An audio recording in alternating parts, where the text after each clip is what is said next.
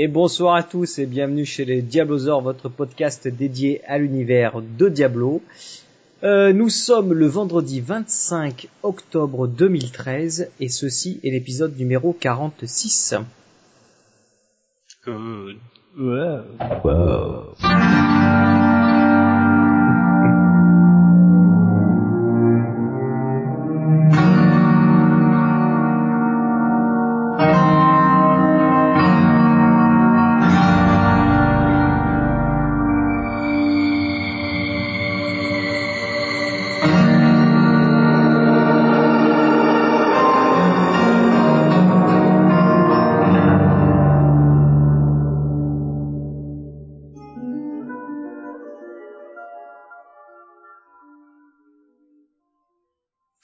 Et donc euh, bonsoir à tous et bienvenue pour ce nouvel épisode, épisode numéro 46. Et ce soir pour animer l'épisode, nous avons Incognito. Salut à tous, salut la chatroom. Salut Inco.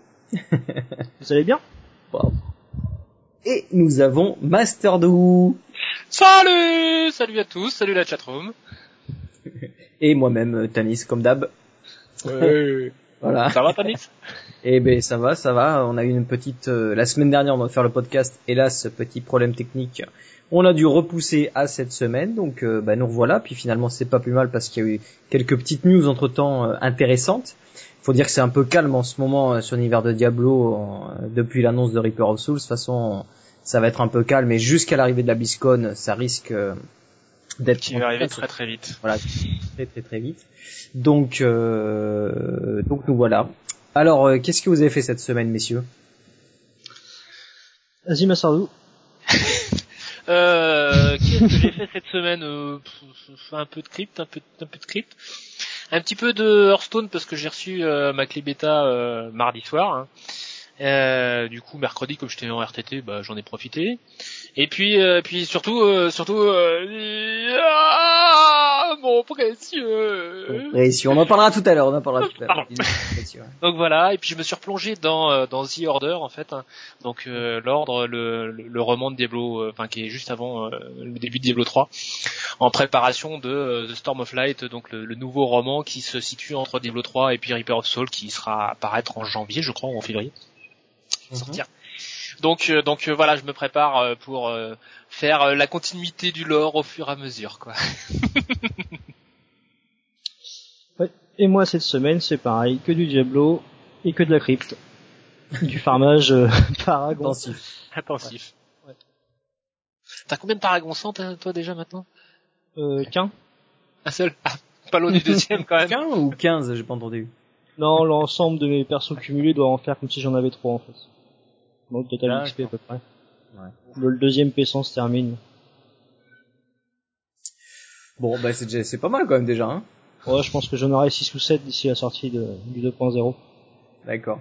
Ouais, un P100 par mois, c'est jouable. Ben moi, euh, moi ça a surtout été du, du Hearthstone finalement. J'ai, j'ai très peu joué à Diablo, euh, puisque ben, comme j'ai eu la clé bêta aussi euh, depuis quelques temps, ben j'ai, bien accroché finalement, en faisant des petites parties rapides. Alors des fois je jouais que qu'un quart d'heure, 20 minutes, c'est tout, parce que j'avais pas le temps de faire plus. Donc euh, au lieu de lancer une petite partie de Diablo, ben je, je lançais une petite partie d'Hearthstone.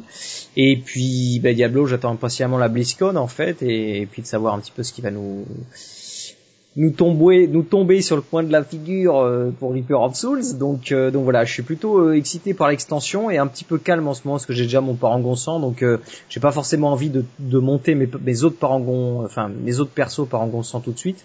Je préfère attendre un petit peu le bah, la sortie de Reaper of Souls parce que euh, pendant l'extension de toute façon on va monter de l'XP puis euh, la courbe d'XP va changer. Donc voilà comme je préfère de profiter de cette période un peu plate pour euh, bah, pour tester d'autres choses euh, et puis pour prendre le temps pour faire autre chose euh, à, à côté on va dire et revenir en force quand il y aura euh, quand il y aura l'extension. Donc euh, donc donc voilà. Donc c'est calme pour moi Diablo. Je consulte un petit peu Hôtel des ventes. J'essaye de vendre deux trois trucs et puis puis voilà quoi. Je je suis en, en stand-by de la BlizzCon et de et de l'extension quoi. Voilà pour moi Euh, ben voilà, sinon ben écoutez, euh, rien de spécial particulier. On remet une petite couche sur le fait que ben, vous avez vu qu'on a, qu'on a mis en place un nouveau site internet, hein, donc euh, n'hésitez pas à nous dire s'il y a des petits soucis dessus, on en reparlera en fin d'émission. Et euh, pour ceux qui le savent pas, on est passé, euh, on l'a déjà dit la semaine dernière, donc on est passé fan site officiel, hein, Blizzard. Donc fan site officiel comme euh, comme tous les autres fan sites français, euh, euh, Gamers Origin, Judge Hype, je sais plus les autres qu'il y a. Bon pour les plus connus c'est cela. Et donc voilà, donc on va avoir pas mal d'avantages. Hein. En l'occurrence, on aura accès au bêta, bien sûr, de, l'extension. J'ai eu d'ailleurs, j'ai reçu cet après-midi, j'ai pas eu le temps de, de, regarder, mais j'ai eu une invitation pour le, le billet virtuel en fait. Donc, euh, donc on a accès en fait, ils nous ont filé l'accès pour le pour le billet virtuel et euh, donc ben j'ai pas à l'acheter.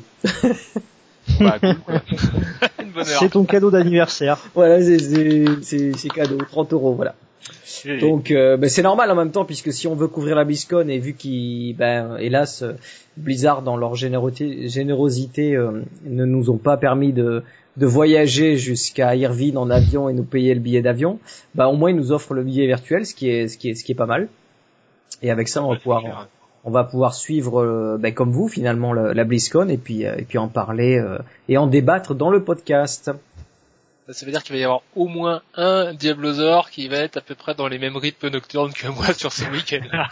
Alors, c'est possible, oui et non, parce que le problème c'est que ça tombe le, le, le pour, un, pour moi un week-end où en fait euh, c'est le salon de la photo à Paris.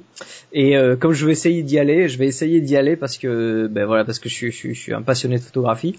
Et donc chaque année j'essaie d'y aller et ça tombe en plein pendant la BlizzCon, tu vois. Donc euh, donc mais comme les horaires sont décalés avec la BlizzCon, le salon il est fermé le soir, tu vois. Donc, euh, salon de la photo le jour et BlizzCon la nuit. Voilà, c'est possible. Et bon, comme je vais pas être chez moi vu que je suis pas de Paris, hein, je, suis, je suis du sud de la France, donc ça va être un peu compliqué. Mais de toute façon, je vais la suivre, que ce soit euh, soit en stream direct si je peux sur mon téléphone, tu vois, sur l'iPad, sur machin. Enfin, je, ferai tout pour la suivre le wifi gratuit, euh, ça se passe bien quoi.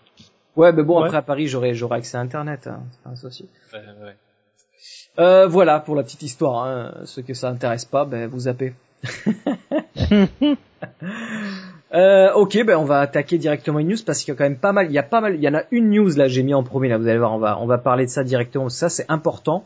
Et après il y a pas mal de petites news. Donc euh, donc voilà. Et puis un petit dossier spécial euh, spécial Master 2. Voilà ce qui vous attend pour l'épisode. On attaque tout de suite avec les news. Si j'arrive à lancer euh, le jingle. voilà. Donc ça va arriver quoi. Je sais pas lequel c'est, hein. je crois que c'est celui-là. Allez hop. Mesdames et messieurs, bonsoir. Pour traiter de l'actualité ce soir.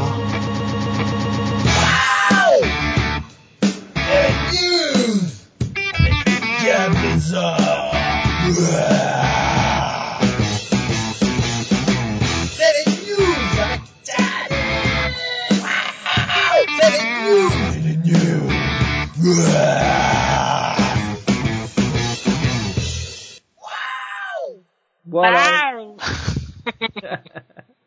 Ça c'est le jingle. C'est clair. Allez, on attaque par euh, la grosse news. Une fois n'est pas coutume. D'abord, euh, souvent on se, on les garde pour la fin, mais là euh, on a commencé par le début. Blizzard nous a fait un petit cadeau ces derniers jours, donc hier, en nous donnant un aperçu sur le blog de la mystique, hein, cette fameuse mystique qu'on a parlé pendant longtemps. Rappelez-vous qui était euh, qui était bien sûr présent dans la dans la dans la bêta avant le avant la sortie de Diablo 3 et qu'ils ont finalement retiré euh, parce que bah, finalement ils n'avaient pas assez de temps pour la travailler et avec un peu de recul on se dit c'est pas plus mal parce qu'ils ont l'air de bien l'avoir retravaillé comme il faut et surtout ils se sont euh, ils se sont inspirés des différentes idées de la communauté et euh, et du retour bah, sur toutes ces, ces, ces, ces l'année passée donc sur sur Diablo 3 quoi. Donc, euh, enfin plus de l'année, hein, ça, ça, ça, va faire euh, un an et demi quoi. Donc euh, la mystique. Alors la mystique, comme vous savez, c'est ce, ce, ce, ce personnage qui à l'origine était prévu euh, donc ben, pour faire des enchantements sur les objets, mais on n'avait pas vraiment de précision sur ce qu'elle allait faire. Et euh, donc maintenant on a un petit peu plus de précision. Alors que ce soit sur son sur son background. Alors tout d'abord, euh, ben, c'est une, une, une sorte d'enchantresse en fait qui s'appelle Myriam Jai, Jazia, hein, c'est ça si je ne me trompe pas, Myriam Jazia la mystique. C'est ça, Myriam Jazia. Voilà, qui faisait, qui fait partie a priori de l'ordre des Vessins. Alors je sais pas si on le prononce Vessin ou Véquin. Je dirais Vessin comme ça, mais bon, il y, a... a pas de CCD, mais bon, euh, ok, Vessin, euh, qui apparemment est un peuple spirituel capable de vision magique.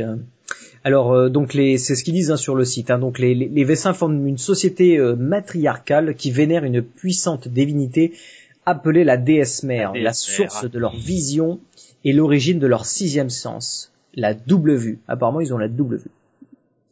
Ce dont il... Ouais, vas-y, vas-y, vas-y. Il faut savoir que tout ce tout ce lore en fait par rapport à, ce qu'on a pu euh, voir sur la sur la mystique euh, euh, lors de la bêta de Diablo 3 a complètement changé puisque la mystique originelle c'était la, la petite la petite nana qui était qui était qui était prisonnière de la reine araignée et, euh, et qu'on avait en fait au niveau de l'acte 1 tandis que là euh, on est vraiment sur un autre perso un, un, look qui est un petit peu enfin un petit peu à la fois un petit peu semblable et un petit peu différent beaucoup plus beaucoup plus vieux en fait en l'occurrence parce que euh, la mystique d'origine était était vraiment brune comme le comme le jet quoi. Et là elle est bah elle est un peu plus celle que poivre quoi. Non mais là leur expérience ça va nous faire des bons items.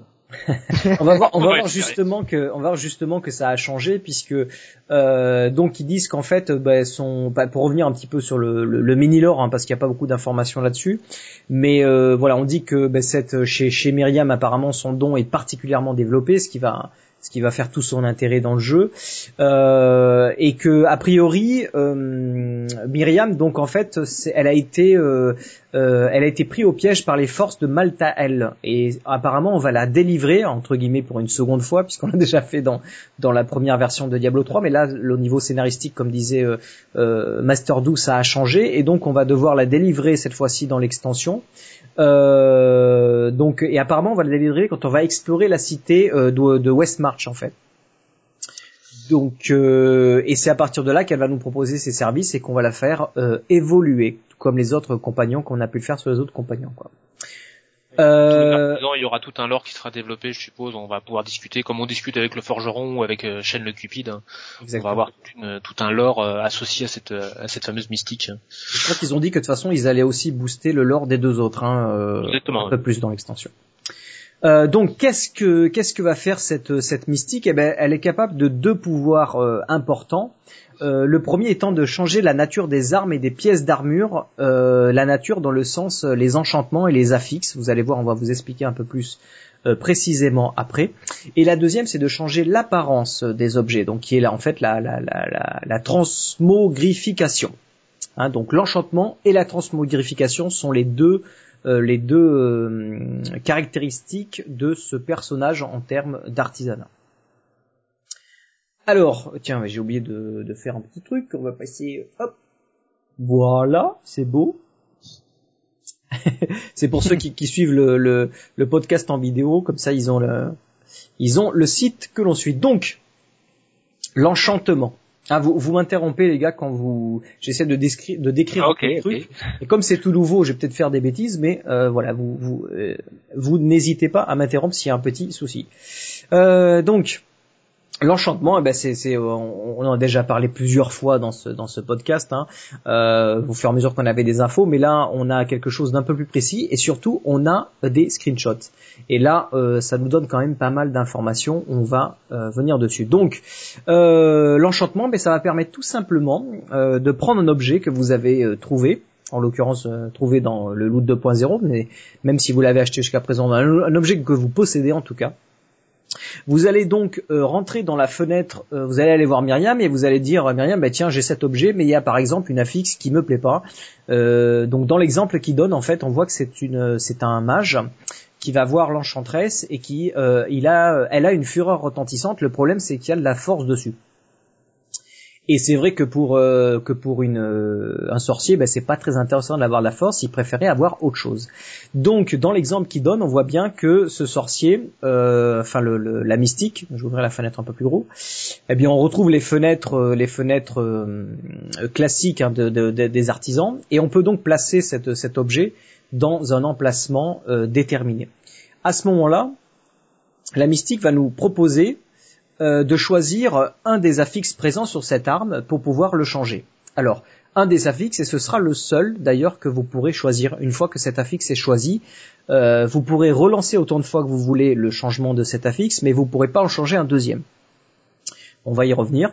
Donc, elle place la fureur retentissante, hein, pour ceux qui regardent la vidéo, vous le voyez avec nous, et elle va choisir un affixe. Et on voit qu'en même temps, il nous donne des informations sur les matériaux. Et le prix. Et, le sur les nouveaux composants également, parce qu'on voit des, on voit des images de nouveaux composants de craft. Tout à fait. Alors ça, c'est très très très intéressant. On en voit un qui, a, qui, qui en demande pas beaucoup. Ah, par exemple, il demande que, que une sorte de pierre grise. Là, on dirait de, on dirait de l'argent. Ouais, on dirait de, l'argent brut, quoi. Du gros Et à côté, par contre, il en faut 10, quoi. On sait pas ce que c'est.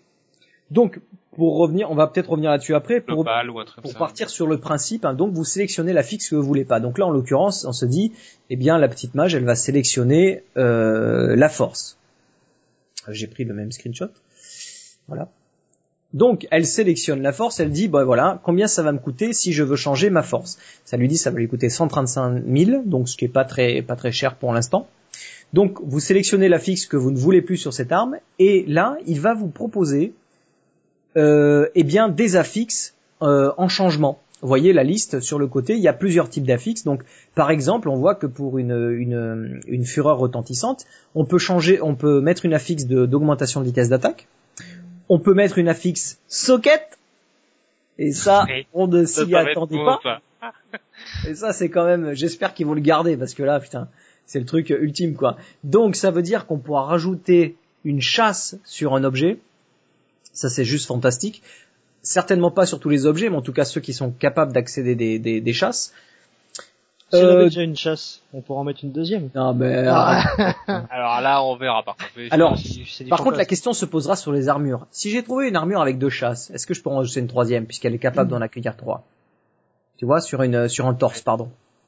Là, on, verra la précision là-dessus. En tout cas, là, on a une belle surprise quand même, c'est que sur la fureur, qui, était quand même mine de rien une arme intéressante, que si elle avait une, chasse. Parce qu'une fureur sans chasse, c'était des armes. Hein, d'ailleurs, c'est vrai que voilà. la majorité des armes quand t'as pas de chasse. Euh, c'est ça, tu pouvais les jeter quoi. Donc, on va pouvoir choisir la fixe que vous voulez remplacer. Donc là, en l'occurrence, elle va remplacer la force par une chasse, et on peut voir qu'il y a pas mal de choix quand même, c'est sympa. Et dans ces choix, il y a toujours un pourcentage. Et c'est ça qui va être aléatoire en fait dans le rôle, hein, qu'on va pouvoir quand ils disent qu'on pourra re-roller un affixe choisi, imaginons qu'elle choisit pas le, la chasse, mais qu'elle choisit par exemple, euh, je sais pas moi, la, la, vie par coup. On voit que la vie par coup, elle peut avoir euh, de, ça peut partir de 456 jusqu'à 905. Donc là, vous imaginez bien que si vous obtenez, vous obtenez un 500 par exemple, vous vous dites bon bah allez, je vais, je vais le refaire quoi je vais le relancer et je vais, je vais repayer la somme de 150 000 PO et je vais voir si je peux pas obtenir plus proche des 900 quoi. Accessoirement, il y a aussi tout en haut. Ah pardon, oui. autant on peut reroll plusieurs fois une stat pour l'améliorer, mais une chasse, tu, tu le fais une fois, ça y est, c'est acquis, c'est... Bah oui, mais l'avantage qu'il y a, c'est que si au bout d'un moment la chasse ne te plaît plus, hein, je sais pas pour quelle raison, mais en tout cas c'est possible, tu, choisi, tu as choisi cette, cette affixe la chasse dans, dans un mois, tu as envie de faire autre chose, ben, tu peux revenir voir la mystique. Comme c'est cette stat que tu as changé, tu peux enlever la chasse et, et, choisir une autre affixe. D'accord. L'affixe que vous choisissez. Pas garder la chasse et puis, enfin garder la chasse que tu viens d'avoir et puis changer un autre affixe. C'est ça le problème. Voilà, c'est exactement ça. Par contre, oui, je voulais venir sur un truc, c'est que la ligne qui est tout en haut, en fait, on voit qu'il y a les 432 forces. C'est pas pour rien, en fait, c'est pour euh, pour pouvoir, euh, si jamais il y a aucun des rôles qui vous qui vous conviennent et qui soit euh, plus intéressant en fait que la fixe de départ, vous pouvez garder la fixe de départ. Alors de mémoire, en fait, vous êtes obligé de payer quand même le coût oui. d'enchantement, mais mais bon, au moins vous êtes sûr de pas avoir un rôle moins intéressant que ce que vous aviez au départ. C'est un contrôle Z en fait. Je me suis bourré, je reviens en arrière, quoi. Bon, un contrôle Z payant, mais... Euh... Voilà, c'est un contrôle Z payant. Vraiment, au niveau des prix, ça a pas l'air mal, quoi. Premier essai, 125K. Ouais, Deuxième, visiblement, 150. Euh, ouais. Après, à voir si ça reste dans ses proportions, à voir comment comment tourne l'économie aussi du jeu sans les sans les hôtels des ventes, parce qu'il y aura plus les hôtels des ventes, donc euh, l'économie en or va peut-être va peut-être varier un petit peu par rapport à ce qu'on connaît actuellement, donc euh, à voir. Quoi. Mais effectivement, ça a l'air d'être abordable, on va dire. Voilà. Et à la fin, vous obtenez votre objet avec euh, l'affixe sélectionné, ce qui est plutôt, franchement, l'interface a l'air très simple, très très euh, user friendly. Voilà, user friendly. Puis voilà, on voit que la chasse, hein, ils le mettent en avant. Je le mets là sur pour ceux qui qui qui regardent la version vidéo. En tout cas, si vous ne regardez pas la version vidéo de ce podcast, je vous conseille vivement d'aller sur le post de Diablo 3 euh, donc à, ce sujet pour voir les screenshots parce qu'ils sont ils sont parlants, ils sont intéressants à regarder. De toute façon, on mettra les liens dans les notes de l'émission comme d'habitude, euh, mais là vous y avez accès euh, aussi. Donc vraiment vraiment euh, plutôt, euh, moi je suis plutôt content de cette fonctionnalité là. Hein. Ouais, complètement. Ouais, elle, simple, ça répond bien aux, ça répond bien aux problématiques qu'on avait. Euh, non, effectivement, moi, je suis, euh, moi aussi, je suis assez, euh, je suis agréablement surpris par ce qu'ils, parce qu'ils ont, l'air d'avoir mis en place. On veut une date.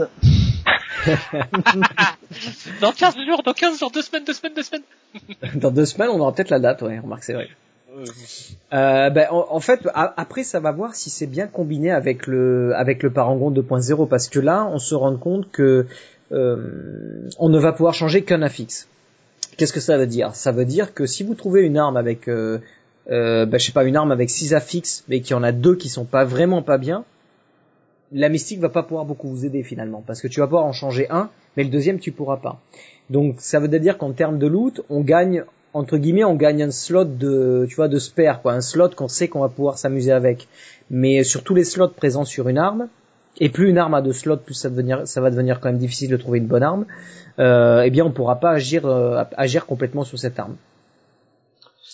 Oh, c'est un compromis qui est pas mal. Tu trouves une arme au début, tu commences, t'as les nouvelles armes qui tombent, t'as un FX qui te plaît pas, pof, tu changes, tu mets ta chasse si tu l'as pas eu ou autre chose. Euh, euh, ton arme elle sera pas mal potable, elle servira un certain laps de temps. Après, bon, tu vas tu vas farmer, tu vas tomber sur mieux. Bon, limite, après l'autre c'est que t'avais modifié la tu tu l'as détruit quoi.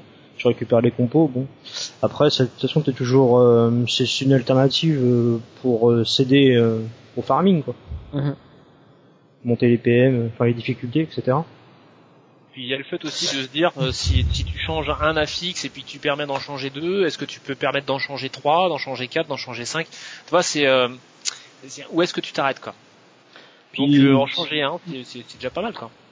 Puis si tu loupes, lootes l'arme qui tue mais t'as pas de chasse, tu pouvais la détruire, mais là du coup, t'es sauvé. Alors si, sinon, euh, bah bah oui, comme on disait, on voit qu'on a euh, des nouveaux composants euh, de craft. Hein. Donc euh, on n'a pas beaucoup euh, d'informations là-dessus. Mais en tout cas, là, on peut voir qu'on a deux nouveaux composants de craft, en tout cas dans l'inventaire présent, bah, sur sur les screenshots de de, de de la mystique là. Donc deux nouveaux composants de craft. Donc ça c'est plutôt intéressant. Et il y en a un qui ressemble quand même et qui est, il est légendaire quand même. Vous voyez le marron autour? Ouais. Euh, ouais. Celui-là semble légendaire. Est-ce que ça veut dire que dans le recyclage, euh, on va obtenir un nouveau, un, nouvel élément finalement en plus du, du soufre enflammé? Euh, Qu'est-ce que ça va être? Euh, Je sais pas. En tout cas, on, voit bien qu'on que pour le crafting et essentiellement, pour, en tout cas là pour l'enchantement, il va nous falloir de l'argent et des items de craft. Sinon là ça spécule dur, mais euh, avoir différentes compos en fonction de la tranche de level d'item. Là, on a des, là, on a des, on avait, comment dire, des items par niveau de difficulté. Là, quand on détruit du 60, on a ça comme compo, et avec le niveau 70, on aura que des nouvelles compos. Oui, parce que là, on peut voir que le personnage est level 60, hein, il, il nous montre sur le screen. Hein. D'ailleurs, on voit le petit bouton parangon, dont on pourra reparler un peu plus tard, euh, qui apparemment, c'est par, par ici qu'on accédera directement aux statistiques parangon pour ce personnage-là. Ouais, on voit aussi des. Euh, il y, a, y, a, un truc. Il y a les trois caractéristiques en fait euh, euh, globalisées du perso qui sont. attends. C'est quoi déjà? C'est l'attaque, oui, donc les, deux, les dommages, l'endurance et puis la vie, en sachant que cette fameuse endurance, c'est c'est ce que ce qu'on appelle le HP en fait, c'est à la fois le l'armure, euh, les résistances, euh, la vie, enfin bon, c'est un peu tout ça réuni. Et euh, donc là, l'avoir de manière, je dirais, officielle sur le sur le sur la fiche de perso, bon, on savait qu'on allait l'avoir, quoi, mais c'est, enfin, c'est plutôt, c'est plutôt une bonne chose, quoi, qu'ils aient, qu'ils aient, rajouté ça, quoi. Ouais, ça simplifie en même temps. Hein. Ça va simplifier énormément de choses. De toute façon, on a toujours le bouton détail, donc je pense qu'on aura toujours beaucoup d'infos là-dessus, mais de manière générale, ça simplifie au plus vite les informations principales, quoi. Alors, euh, dans le détail, qu'est-ce qu'ils nous précisent donc euh, Donc, ils disent que la propriété obtenue via l'enchantement reste aléatoire. Évidemment, pour une, chasse, c'est une chasse, c'est ni plus ni moins. Par contre, pour toutes les autres caractéristiques, on a pu voir qu'il y avait une tranche dans laquelle va être, euh, eh bien, l'aléatoire va se, produire à ce niveau-là. Alors, euh, si évidemment, comme on l'a dit, vous avez un souci, vous pouvez relancer cette même caractéristique ou même en choisir une autre. Euh, et que une fois que vous avez enchanté cette, cette, cet objet, donc toutes les autres affixes seront verrouillées et en plus votre objet sera lié à votre compte.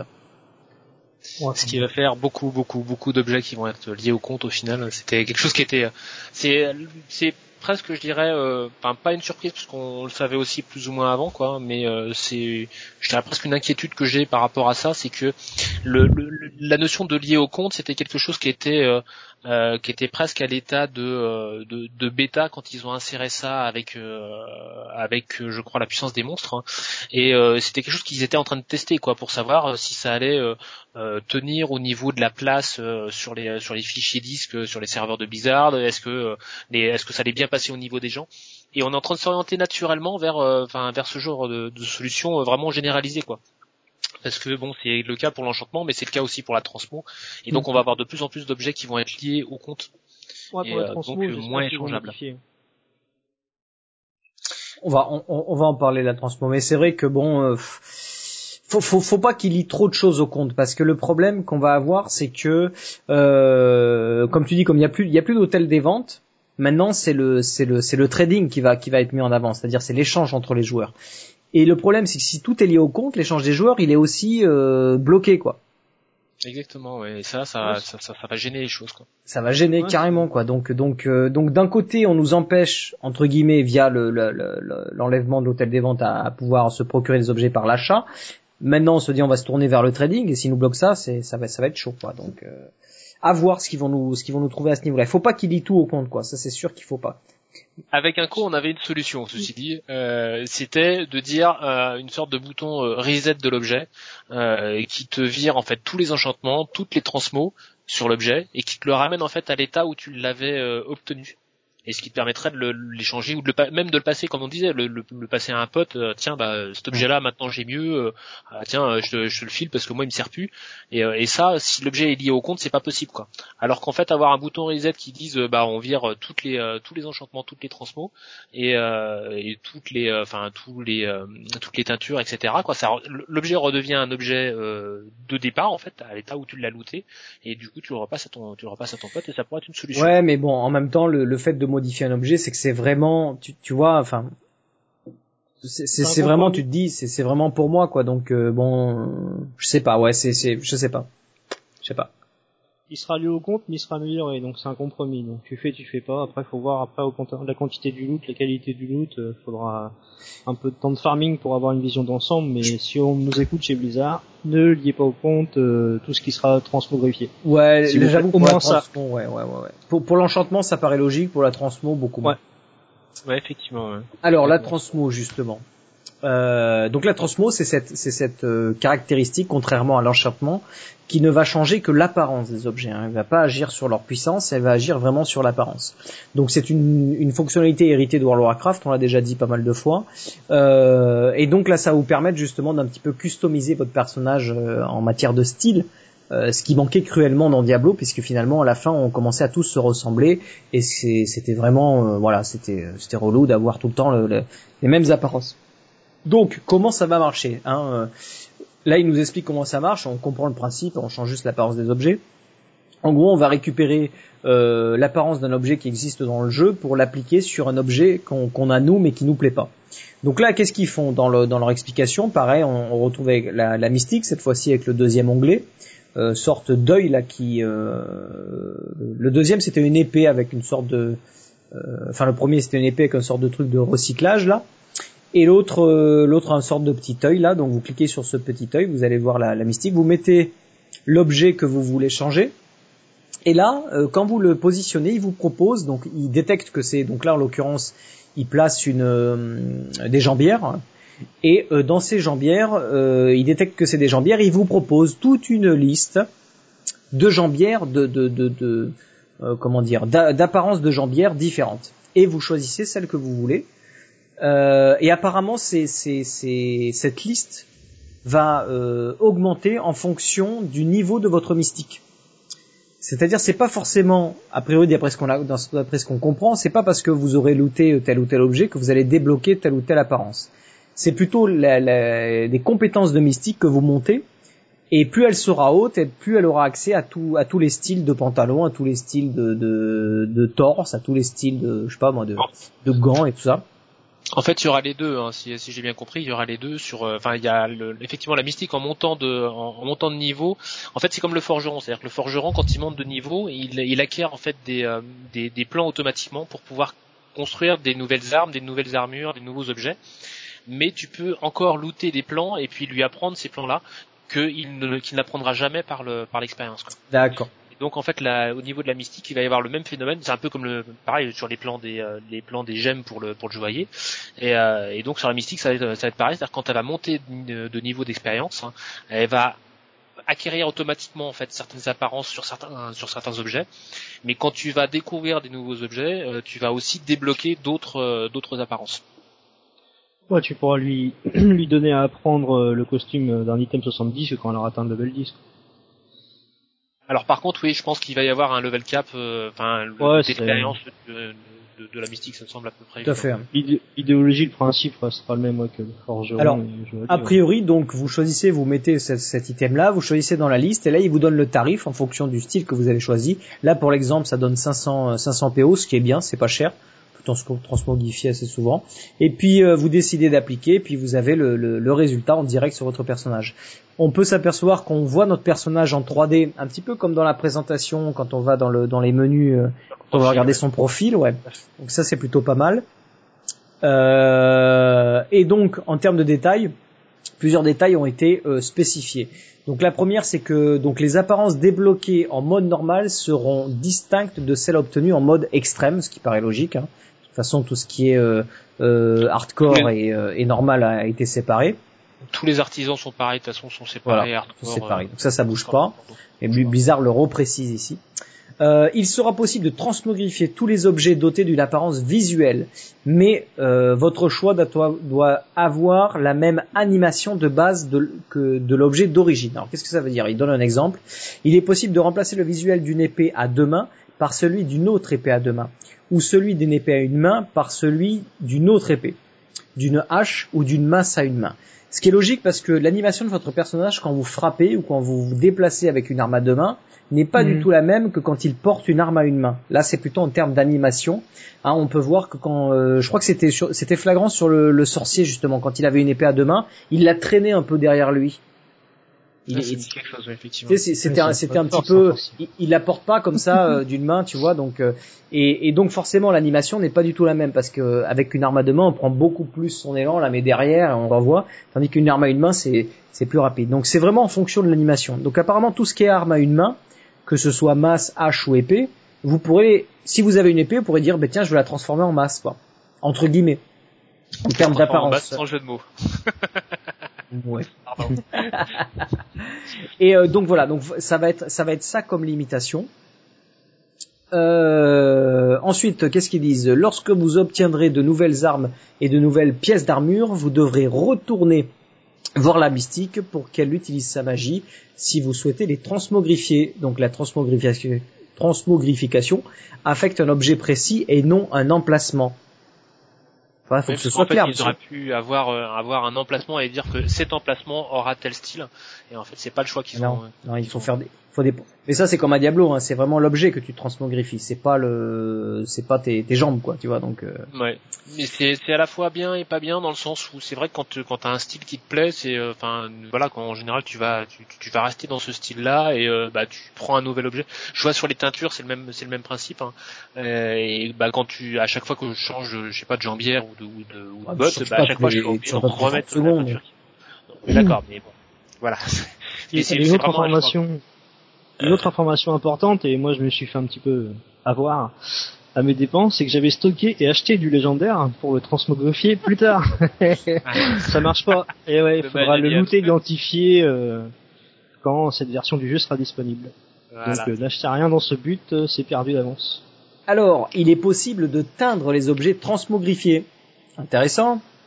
Euh, Légendaire donc, Alors justement, c'était la question que je me posais parce que je me suis, enfin, c'est vrai que les légendaires, on avait des problèmes de teinture de légendaire, mais du coup, comme la transmo peut te permettre de faire en sorte qu'un objet ressemble à un objet non légendaire, même s'il est lég- légendaire à la base, le problème de teinture ne se pose plus. Donc, euh, techniquement, euh, voilà. Par contre, si vous aviez teint un objet et que vous le transmogrifiez, ben, il perd sa teinture. Il faudra le reteinter. Ce qui est logique, parce qu'il va récupérer la- la- l'apparence complète de- du nouvel objet. Euh, les objets classiques trouvés donc avant la sortie de l'extension, ou mise à jour euh, pré-extension, ne permettront pas de débloquer d'apparence unique. Ils pourront cependant être transmogrifiés, pardon.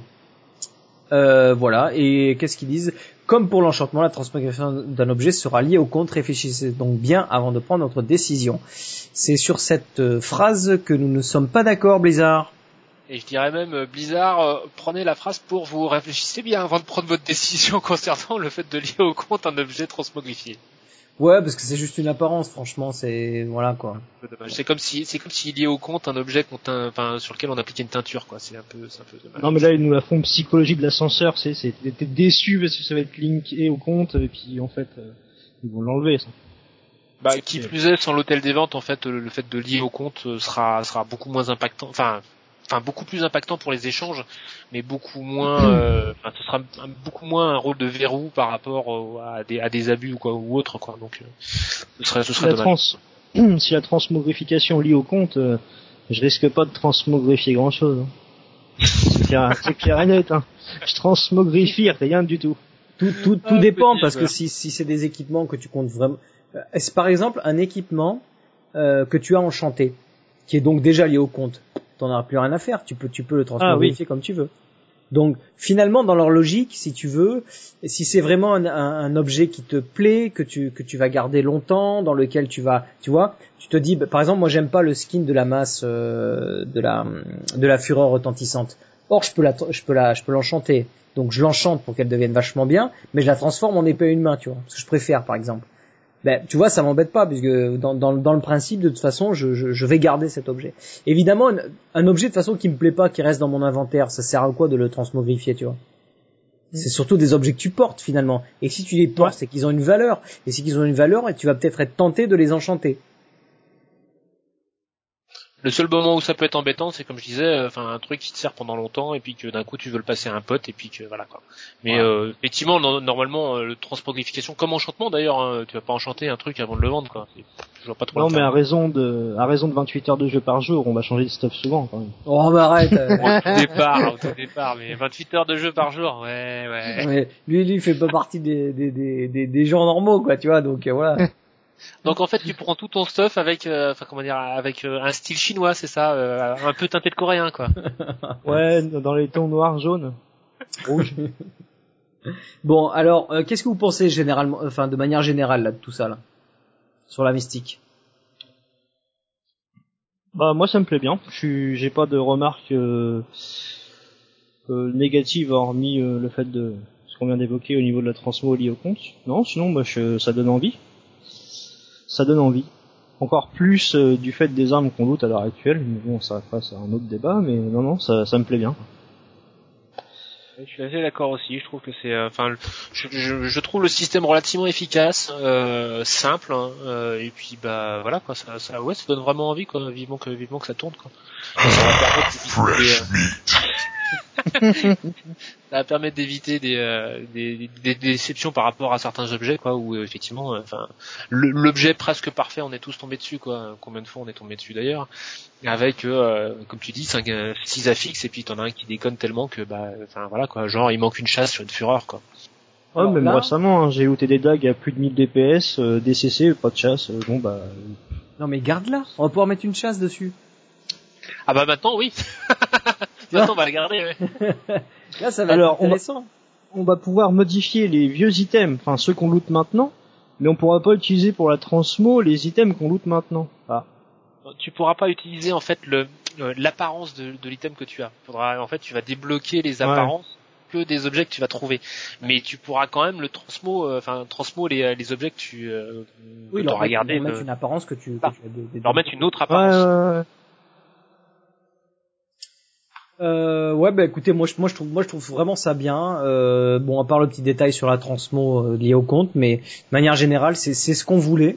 Et c'est le, c'est vraiment ce qu'on voulait. Alors après, on, on pouvait aller plus loin que ça, mais mais déjà, euh, je trouve que là, on a on a encore une nouvelle façon de personnaliser son, son ses personnages et de leur de, de, de, de faire monter la puissance et de ça va nous ça va nous forcer à farmer un petit peu pour aller chercher des objets de craft et de se dire ouais j'ai trouvé un super truc là. Et si je peux changer cet affixe ça va être encore mieux.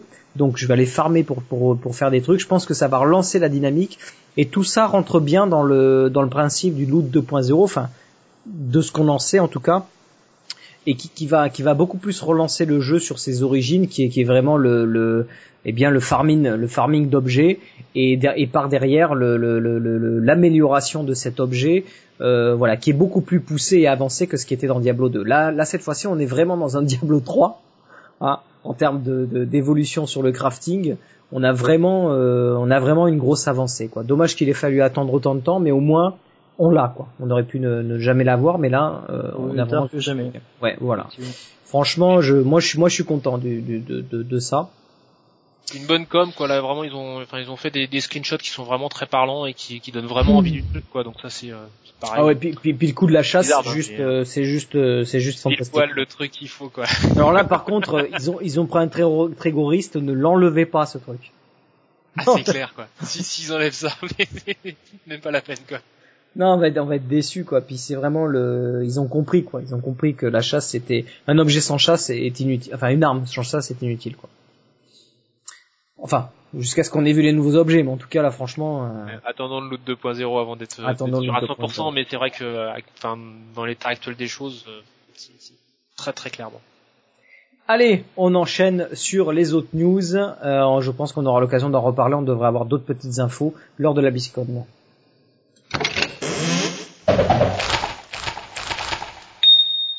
Alors, euh, euh, autre news sur, euh, il y a Nvidia, donc AMD, pardon, AMD avec ses, ses Radeon qui a sorti un petit un petit utilitaire pour opti- optimiser ses cartes vidéo sur certains jeux, dont Diablo 3. Euh, faut se rappeler qu'à l'époque c'est c'est GeForce qui avait fait ça, c'était Nvidia en premier qui avait fait ça donc pour les jeux de World of Warcraft et Diablo. Et euh, bah, ATI se met à sortir le même. Euh, donc euh, j'ai pas pu le tester parce que seul bémol c'est que pour l'instant ça ne marche que sur PC.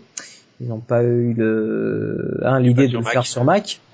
Euh, mais voilà, si vous avez un PC avec une AMD, vous pouvez toujours tester ce petit euh, utilitaire qui s'appelle l'AMD euh, Gaming Evolved, Evolved App- application AP. Qui vient d'un Euh, pays de l'Est.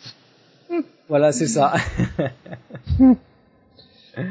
et, euh, et donc, euh, donc voilà. Donc si vous êtes intéressé par tester ça, s'il y en a qui peuvent le tester, nous dire si ça fonctionne bien, ben euh, voilà. En tout cas, on mettra les liens euh, dans les notes de l'émission. Bah, perso moi je suis avec une GeForce donc euh, bah, voilà quoi ça change pas grand chose pour moi. Allez.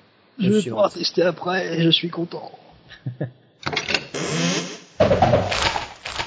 Alors, la fin du vol de vie dans Diablo 3. Euh, vous savez qu'il y a eu, euh, ça a continué de faire du data mining hein, sur les informations. Différents sites ont révélé certaines informations. Euh, là, nos amis de Gamers Origin font un petit article là-dessus, donc sur la fin de, de, fin du vol de vie dans Diablo 3, euh, sur en fait le fait qu'apparemment il y aurait une arrivée, comment dire, Comment expliquer ça? Euh, Il y aurait apparemment des, des nouveaux, des, des, des orbes de Néphalem hein, qui, qui apparaîtraient et qui, en, en, ramassant ces orbes, euh, apparemment, ça nous donnerait de, de, de, de, de la gloire Néphalem. Donc, euh, euh, c'est une mécanique qui a déjà été euh, euh, implémentée sur console et qu'on devrait voir arriver dans le patch 2.0 parce qu'ils ont réduit vachement toutes les caractéristiques de vol de vie. Elles vont être beaucoup moins efficaces. Et, euh, et donc qu'est-ce qu'ils disent euh, Attendez, je relis la news parce que ça, ça date. Donc en gros ça fait écho à ce que disait Wyatt Cheng sur le sur le rythme de combat dont on parlait la dernière C'est ça. fois. C'est ça. Que, en fait, euh, avec le avec le vol de vie, avec un vol de, enfin avec plusieurs types de vol de vie et avec euh, du vol de vie à, à, haut niveau, on finit par avoir une barre de vie qui fait yo-yo quoi, et donc ça devient ça, devient voilà, des combats un peu un peu particuliers quoi. Par contre, apparemment, ces orbes devraient donner aussi une dynamique d'aller chercher plutôt ces orbes qui vont nous qui vont nous faire des buffs entre guillemets, certainement de vol de vie et autres, mais euh, mais sur le sur le fait que que le vol de vie soit aussi euh, euh, particulier dans Diablo 3 va changer, il va un peu plus se lisser et deviendra moins une caractéristique importante. On avait déjà un petit peu ça sur version console, là, pour avoir un petit euh, aperçu du 2.0. On avait des petites orbes euh, Nephalem qui popaient euh, quand on tuait des ennemis, qui permettaient de buffer euh, le DPS, euh, la vitesse de déplacement, etc. Donc ça rejoindrait un petit peu euh, cette idée-là. Bah Ouais, ouais. c'est en fait c'est exactement ça quoi, c'est dans, dans, dans la pleine lignée apparemment. Et Mhm. Euh, très sincèrement, je vois le, le quand on a vu arriver les orbes de les orbes de santé, les, les, les globes de vie, euh, on était assez surpris de la mécanique, mais en fait on s'y est tous mis et euh, ça s'est plutôt bien passé quoi. Donc euh, j'ai euh, enfin vraiment hâte de voir ces orbes Nephalem, euh, voir ce que ça donne quoi. Et, euh, comment ça peut booster le booster le combat quoi. Et surtout booster le combat au moment où tu le veux, parce que ça va être comme les orbes de vie, je suppose. Tu les, enfin tu peux tu peux tourner tout autour sans le ramasser et puis euh, d'un coup tu as besoin d'un boost tac tu vas prendre ton orbe de ton orbe Nephalem et puis euh, t'as un boost quoi Faudra gérer le rayon de ramassage. ah, en fonction des rayons de ramassage mais bon euh, tout le monde ne joue pas féticheur C'est clair.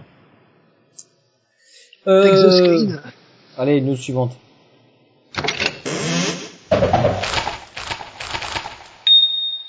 News suivante, euh, des clans dans Diablo 3. Rappelez-vous, on a déjà parlé un petit peu à, par rapport euh, data mining. Euh, pareil, Gamers Origin a fait un article sur les clans, plutôt euh, intéressant. Je vous invite à le lire, on mettra la note de l'émission.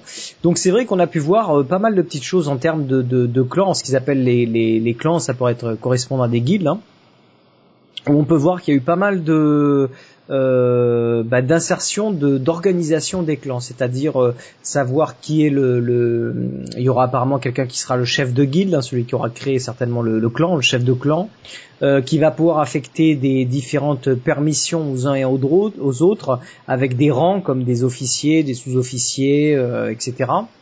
Et selon ces rangs, selon ces rangs, vous aurez accès à certaines choses. Euh, donc on voit que ça a l'air quand même assez structuré ce système de clans.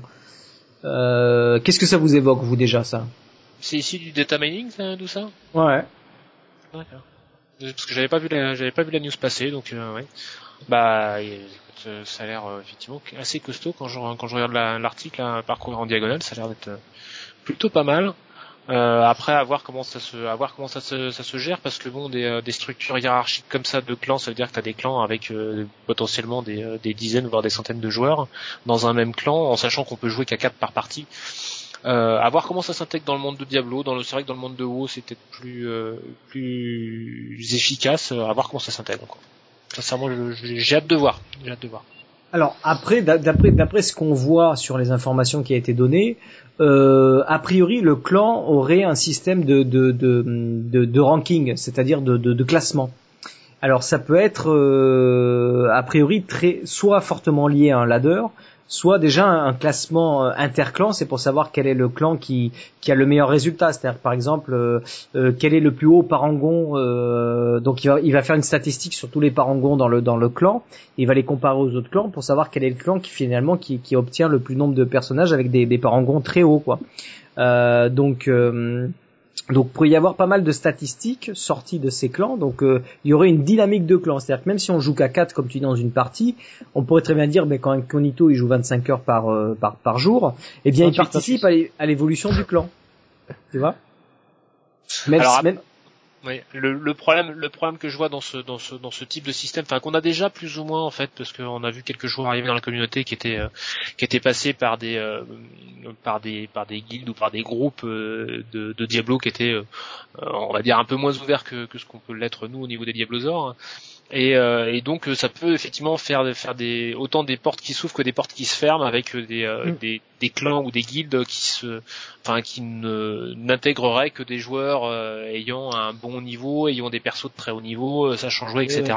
Et donc refusant en fait certains certains types de joueurs quoi. Ouais, mais en même temps, c'est c'est si ces types de joueurs, c'est- enfin, tu vois, moi je trouve que c'est bien pour eux, pour les gens qui sont très compétitifs, qui, qui, qui veulent pousser le truc à fond, bah, qu'ils fassent leur clan très compétitif. Nous, nous, je sais très bien que si ce système-là sort, on va faire un clan Diablosaur, quoi. Et, et donc dans, dans, dans, dans, notre clan à nous, ça va être plutôt plutôt cool. Euh, c'est pas grave si on est si on est les 300e du truc, tu vois, on s'en fout. Mais mais euh, mais mais ça va permettre peut-être pour nous en tout cas de d'avoir de, une communauté un peu plus existante, tu vois, dans le dans le jeu et un peu plus euh, présente et, et, visible finalement. Euh, et puis pour ceux qui sont qui sont très compétitifs, ça va pouvoir être intéressant de les suivre, tu vois, de se dire waouh les mecs ils sont 20 et sur 20 ils sont, ils sont tous par Angon 700, tu vois. Ça va être intéressant, tu vois en même temps. Et ces gens qui aiment la compétition, qui aiment le truc à fond, ben ça leur donne une, une motivation pour jouer à Diablo 3 et dans un sens compétitif. Que finalement peut-être ils s'éloignent du jeu parce qu'ils ont ils ont pas ça, tu sais. C'est c'est comme le ladder. On sait très bien que même parmi nous, si euh, Diablo 3 nous permet de jouer en ladder, ce n'est certainement pas tout le monde qui va jouer dans le ladder, tu vois, parce que le ladder c'est c'est un esprit très compétitif, tu vois, c'est recommencer à zéro pour euh, pour essayer d'atteindre le, les plus hauts niveaux le plus vite possible. Et, et donc je pense qu'il y a des il y a des clans qui vont se diriger vers ça. Mais pour moi c'est c'est bien parce que ça ça donne des, des des fonctionnalités à une partie de la communauté qui les veut ces fonctionnalités, tu vois. Ouais ouais non effectivement ouais, présenter sous ce, sous cet angle c'est vrai que c'est Ouais, non, je suis, je suis assez d'accord, effectivement. Après, toi, si tu si tu t'en fous du classement, je veux dire, on s'en fout, tu vois. Nous, euh, nous, ça va être pour le délire ou, ou la petite la petite compétition entre nous, tu sais. Euh, voilà, euh, Incognito qui level 600 et toi qui level 30. Bon, ben, bon, voilà, tu vois. Mais mais mais comme tu dis, effectivement, ça permettrait de suivre les, enfin, entre guillemets, la progression de tel clan ou de voir la rivalité entre tel clan A ou tel, tel clan B. Ouais, ça peut être, ouais, non, effectivement, ça peut être intéressant. Alors moi, ce que j'aimerais bien, vas-y. Après, il faut voir ce qu'ils vont donner comme bonus. C'est ça.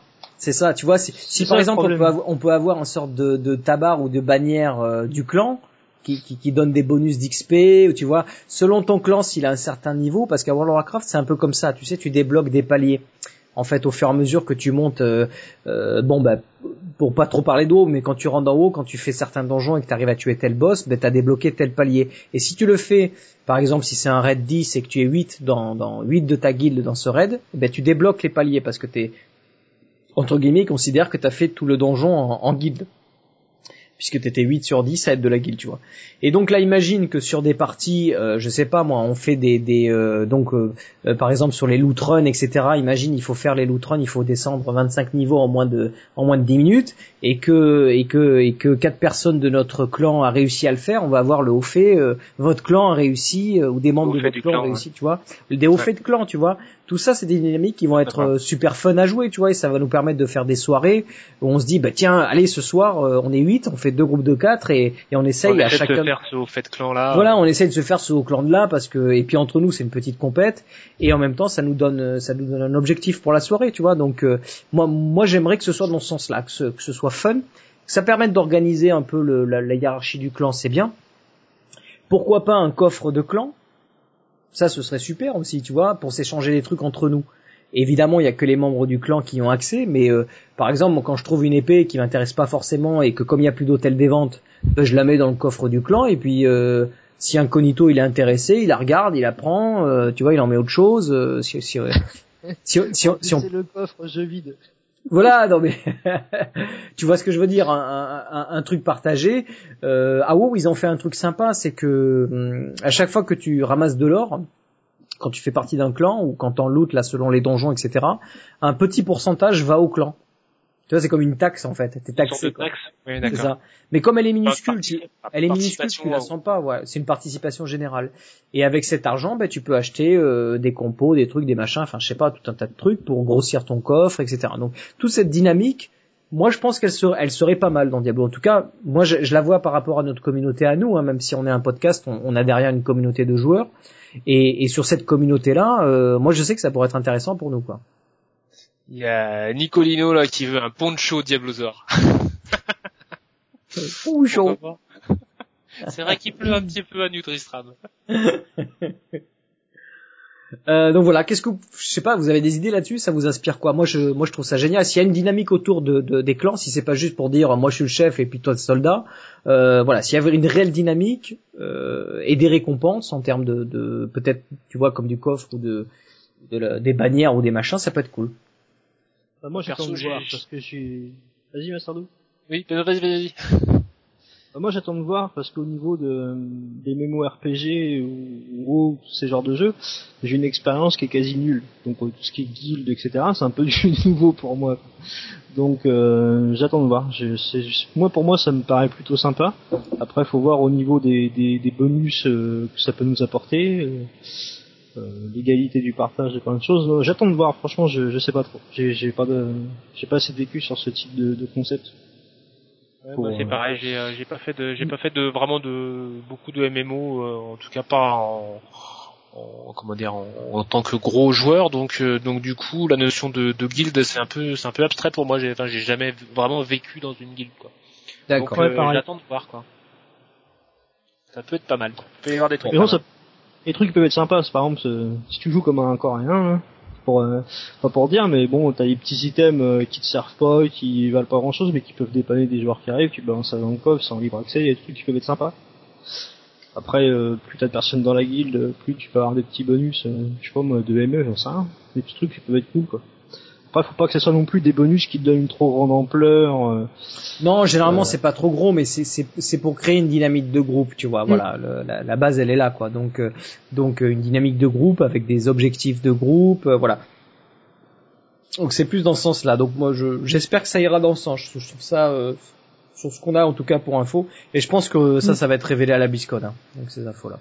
Pas- c'est vrai qu'au niveau de la communauté chez nous ça peut être intéressant d'avoir des hein, des petits Ouais, éléments que- comme ça qui viennent. Parce que nous on est, tu vois, je me dis on est une communauté qui dure, mais mine de rien quoi. Ça fait ça fait depuis le- même avant le début de Diablo 3 euh, euh, que que, que c'est créé un peu la, la communauté. Et donc euh, donc depuis, même s'il y en a qui sont arrivés, d'autres qui sont partis, euh, il y en a beaucoup qui sont là depuis le début, hein, comme vous-même. Et, et, et donc euh, donc on peut voir que cette dynamique de groupe, je pense qu'il y a pas mal de gens qui vont euh, qui vont y être intéressés chez nous quoi. Et je pense qu'ailleurs, s'il y a un système compétitif ou quoi, ça va les intéresser tout autant quoi. Je dirais qu'on le fait presque on le fait presque naturellement quoi. Nous on le fait naturellement, mais mais mais ce serait fun d'avoir des petites récompenses in game et d'avoir une reconnaissance in game entre guillemets parce que tu peux trouver notre clan sur euh, sur le site officiel de Diablo, tu peux voir qui est dans le clan, enfin tu vois, euh, c'est déjà présent sur sur WoW. Voilà.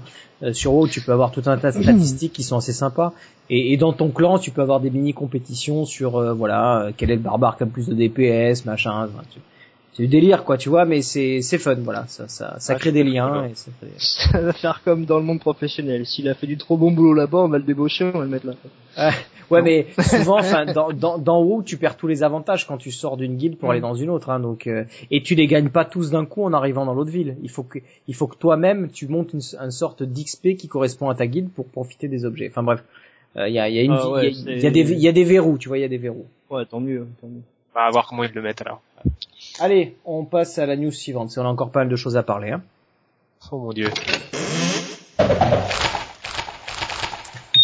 Nouvelle limite de 12 emplacements pour la création de personnages. J'en ai déjà parlé un petit peu, donc euh, vous savez que maintenant, vu la sortie avec Reaper of Souls du, d'une nouvelle classe le croisé, eh bien on va avoir deux emplacements de plus, qui paraît logique. Hein. Un pour euh, le mode normal, ceux qui jouent en mode normal, euh, et un pour le mode hardcore, donc euh, chaque classe.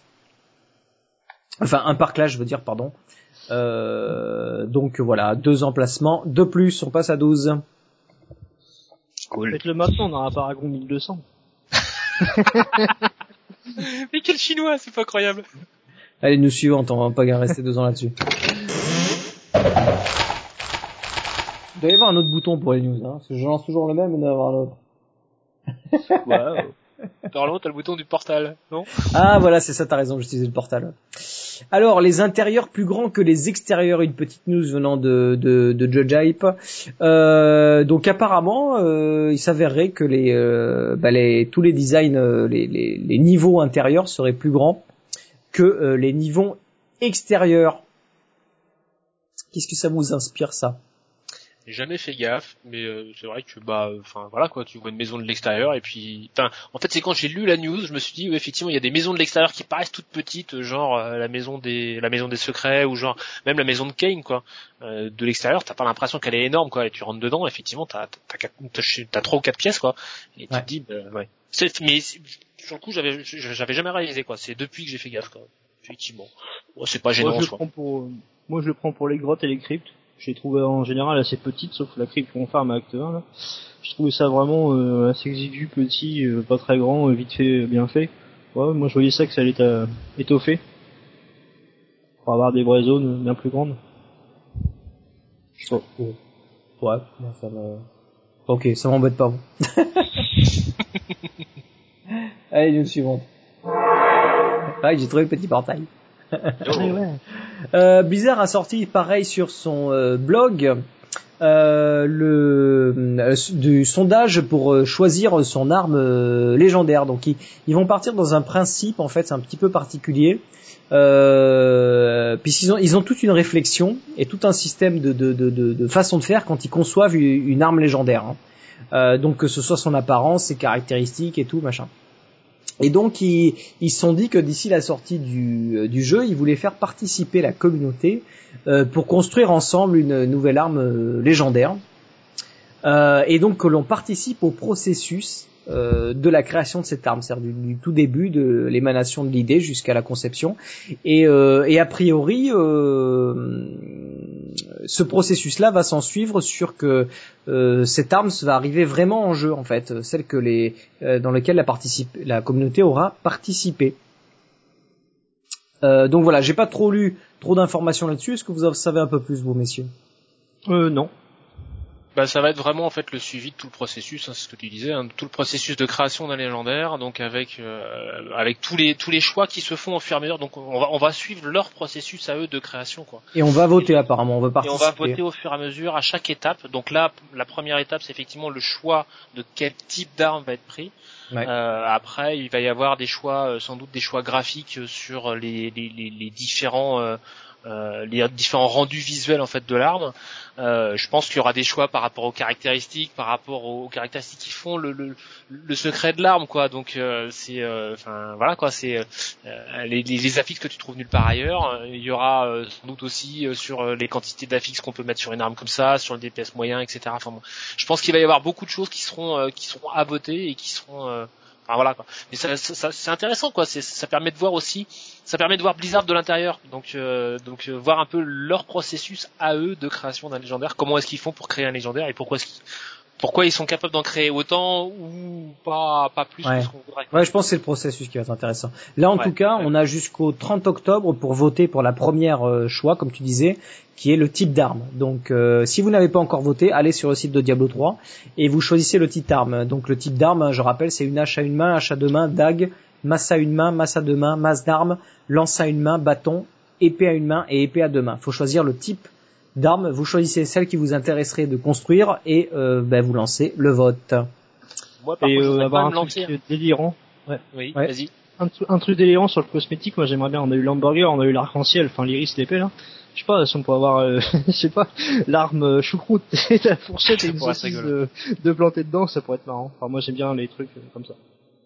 Par contre, je veux pousser un grand cri au nom de tous les Demon Hunters du monde, c'est que c'est la seule, c'est le seul objet qui n'était pas pour toutes les classes. Il n'y a qu'une seule classe qui va être en dehors de tout ça. Ça va être le chasseur de démons parce que, mis à part quand on est un peu givré comme Master Do, où on peut jouer au corps à corps avec des armes de corps à corps avec un DH, mais sinon, en fait, c'est la seule classe qui pourra pas bénéficier de, de cet objet vraiment Ouais. unique, quoi, créé par tout le monde, quoi. Et c'est un peu dommage, quoi.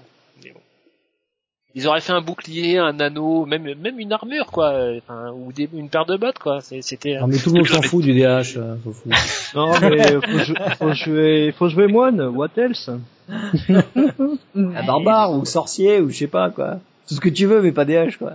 Faut jouer tout mais pas des haches, c'est ça. Non, c'est vrai que le pauvre DH là pour le coup euh, mais en même temps ça aurait été bête de faire euh, parce qu'à ce moment-là euh, tu vois il y Non, aurait mais été fallait pas faire une arbalète, non mais fallait faire, tu vois, une une arme, enfin je te dis une armure, un casque, euh, des jambières, des épaulières, des. enfin, Alors c'est vrai que c'est moins. c'est moins euh, c'est moins c'est- moins percutant qu'une arme quoi Une- je suis d'accord avec eux quand ils disent euh, une arme c'est ce qui définit le perso quoi quand quand Ouais. tu vois un perso la première chose que tu regardes c'est son arme Euh, mais euh, mais bon ça aurait pu être une armure avec un look vraiment particulier avec euh, des trucs genre des ailes ou euh, ou euh, enfin un vrai style avec une cape derrière ou euh, ça aurait pu être un truc un truc qui aurait, qui aurait eu un- une vraie personnalité mais qui soit pas une arme où il y a une seule classe qui est, parce qu'en fait, même, même par rapport au croisé, quoi, le croisé va pouvoir la porter aussi, quoi, la nouvelle classe va pouvoir la porter, il y a vraiment, sur six classes, il y en a une seule qui va pas pouvoir bénéficier de cette arme, quoi. C'est quand même, c'est- enfin bon. Ça vient du fond du cœur, fais quelque chose pour Master 12, je vous en supplie. Oui, s'il vous plaît, une deuxième, une deuxième, on en fera un deuxième objet légendaire, mais que les DH pourront porter. Bon allez, news suivante. Alors, news suivante. euh, Qu'est-ce qu'on a mis? Euh, Des infos sur l'épée de Tyrael. Euh, alors, qu'est-ce qu'il y a eu comme, euh, comme info? Master t'as lu ça ou pas? Alors euh, oui, je l'ai lu, euh, je l'ai lu, mais je me souviens plus de ce que c'est. Je Alors, sais qu'en fait il parle d'Eldruin et que La Ah oui, première voilà. question, c'était pourquoi Tyrael peut-il encore manier Eldruin s'il n'est plus un ange? Alors en fait, oui, enfin Tyrael est euh, c'est particulier, c'est vraiment super particulier. Tyrael a plusieurs points très particuliers par rapport. il est, redevenu, il est redevenu un ange quand même à la fin de Diablo 3. Puisqu'il devient un l'ange de la sagesse. Non, Euh, pas vraiment. en fait il est ni ange, il est ni ange ni humain. C'est ça qui est, c'est ça qui est assez Oui, surprenant. c'est vrai, c'est vrai parce qu'il garde un peu son humanité. ouais. il garde et alors il, il a comment dire il a il a fait tomber ses ailes il a il a il a, il a, euh, re- euh, renoncé à son statut angélique donc ce n'est plus un ange mais euh, les humains sont, euh, sont sont issus des Néphalem donc ils sont mi-ange et mi-démon Or, euh, il est évident que Tyrael n'a pas cette, cette, cette portion euh, mi-démon. Il est que mi-ange en fait, techniquement, Euh, parce que en fait, le, le- si s'il avait eu cette, cette, cette portion euh, démoniaque en lui, euh, Maltel l'aurait l'aurait tué sur le champ quoi, dans la dans, dans la dans, dans la cinématique d'intro à, à Reaper of Soul. Ça c'est une chose. Et puis il y a il- enfin on en parlera tout à l'heure, mais il y a, il y a plein d'éléments là-dedans qui, qui, qui, qui prouvent que, euh, qui- enfin voilà, c'est, mais c'est, particulier. Il est, il, il est, vra- il est, il est ni, ni vraiment ange, ni vraiment, euh, ni vraiment complètement humain au sens des descendants de Néphalem que qu'on, incarne quoi. Donc, Donc effectivement, il peut porter Eldruin. Alors qui plus est, Eldruin n'est pas que une épée angélique, c'est aussi une portion de lui en fait. C'est, c'est, c'est une portion de Tyrael. Donc du coup, euh, on détruit Eldruin, on, enfin c'est, c'est comme si on, on cassait la moitié de son âme quoi. C'est, euh, enfin si tant est qu'il ait une âme. Enfin oui, on suppose qu'il a une âme, mais euh, cette épée, c'est pas, c'est pas seulement une arme angélique quoi. C'est, c'est, c'est, c'est son arme, c'est une portion de lui. Euh, donc du coup, bah, ça devient, ça devient tout à fait logique que euh, qu'il puisse encore la porter. Et euh, il y a des éléments qui me manquent moi dans le dans le lore par rapport à, par rapport à cette arme parce que il y a toute une partie qui est racontée entre le moment où euh, euh, Tyrael détruit la pierre monde avec euh, avec Eldruin. Euh, Eldruin part en éclats et part en plusieurs éclats. Euh, Ah bon Tyrael on, on voit l'épée exploser. Moi, je la vois rentrer dans la pierre, mais on voit pas l'épée exploser. elle elle part en éclat au même titre que Tyrell. Tyrell est, euh, est aussi pas, enfin partie en, enfin en dissonance si on peut dire. Et euh, l'épée se reconstitue. En fait, hein. c'est la première qui la première partie de Tyrell qui se reconstitue et est récupérée en fait hein, euh, par euh, décidément j'ai perdu les noms euh, par un par un petit gars euh, qui habite à côté de chez les barbares. Euh, dans C'est celui qui fait partie dans le comics là. Exactement, voilà. Et donc du coup, en fait, lui va porter l'épée de Tyrell alors que Tyrell n'est pas encore reconstitué. Ce qui- alors, Jacob, Jacob Stalek. voilà, Euh, qui euh, donc qui vit, à, qui est un humain qui vit à côté des, euh, enfin juste en bas en fait du, du mont Réat, euh, à côté de chez les barbares, euh, et qui tombe sur cette épée. euh, presque pas par hasard en fait c'est Eldruin c'est Eldruin Eldruin a un, un, un choisi. aussi et voilà elle le- elle le choisit pour en tant que en tant que nouveau porteur en attendant que Tyrell se, se, se reconstruise. Et quand je dis que euh, Tyrell est un ange est un archange très très particulier non seulement il a eu le, le, le culot l'audace de, de faire tomber ses ailes mais c'est aussi le seul cas dans tout le dans toute l'histoire de Sanctuaire dans toute l'histoire des hauts cieux d'un ange qui soit euh, qui soit euh, comment dire qui soit parti en dissonance et qui soit revenu en fait en, en comment dire qui, qui soit revenu euh, redevenu un ange c'est-à-dire qu'en fait normalement un, un ange quand il quand il meurt en fait les, les, les sons et la lumière qui le composent euh, partent en éclats et partent dans, dans, dans tous les sens hein. et euh, c'est au niveau du euh, au niveau de, de, de l'arche de cristal en fait que euh, il y a une cérémonie qui s'appelle euh, la, le, la, la, chanson de la vie je crois ou la chanson de la lumière euh, qui permet en fait à partir de toutes les petites composantes de lumière et de et de son qui permettent de reconstituer de nouveaux anges. Donc les anges qui meurent sont décomposés et avec les parties de plein d'anges, en fait, on recompose de nouveaux anges. Ouais, c'est Frankenstein ton truc là. C'est un petit peu ça. Et euh, les Tyrell est le seul en fait à avoir été reconstitué en tant que Tyrell. C'est trop fort, il est trop ah fort oui. ce Tyrell. Donc euh, donc euh, donc voilà, mais c'est peut-être aussi du enfin il manque il manque des éléments du lore par rapport à ça. J'ai pas fini le j'ai pas fini mon bouquin. non non mais t'énerve pas là, c'était juste pour par rapport à l'épée, on pourra en parler un peu Et donc plus. euh. l'épée a son un à son, son, son âme propre et deux effectivement est une partie de Tyrell. Donc c'est tout à fait logique qu'elle qu'elle choisisse de rester avec lui et qu'elle fasse partie encore de lui. Dac. Ok. Eh ben, on va reparler un peu plus du lore euh, juste après. On va continuer sur les news. Euh, en tout cas, c'est très intéressant tout ça.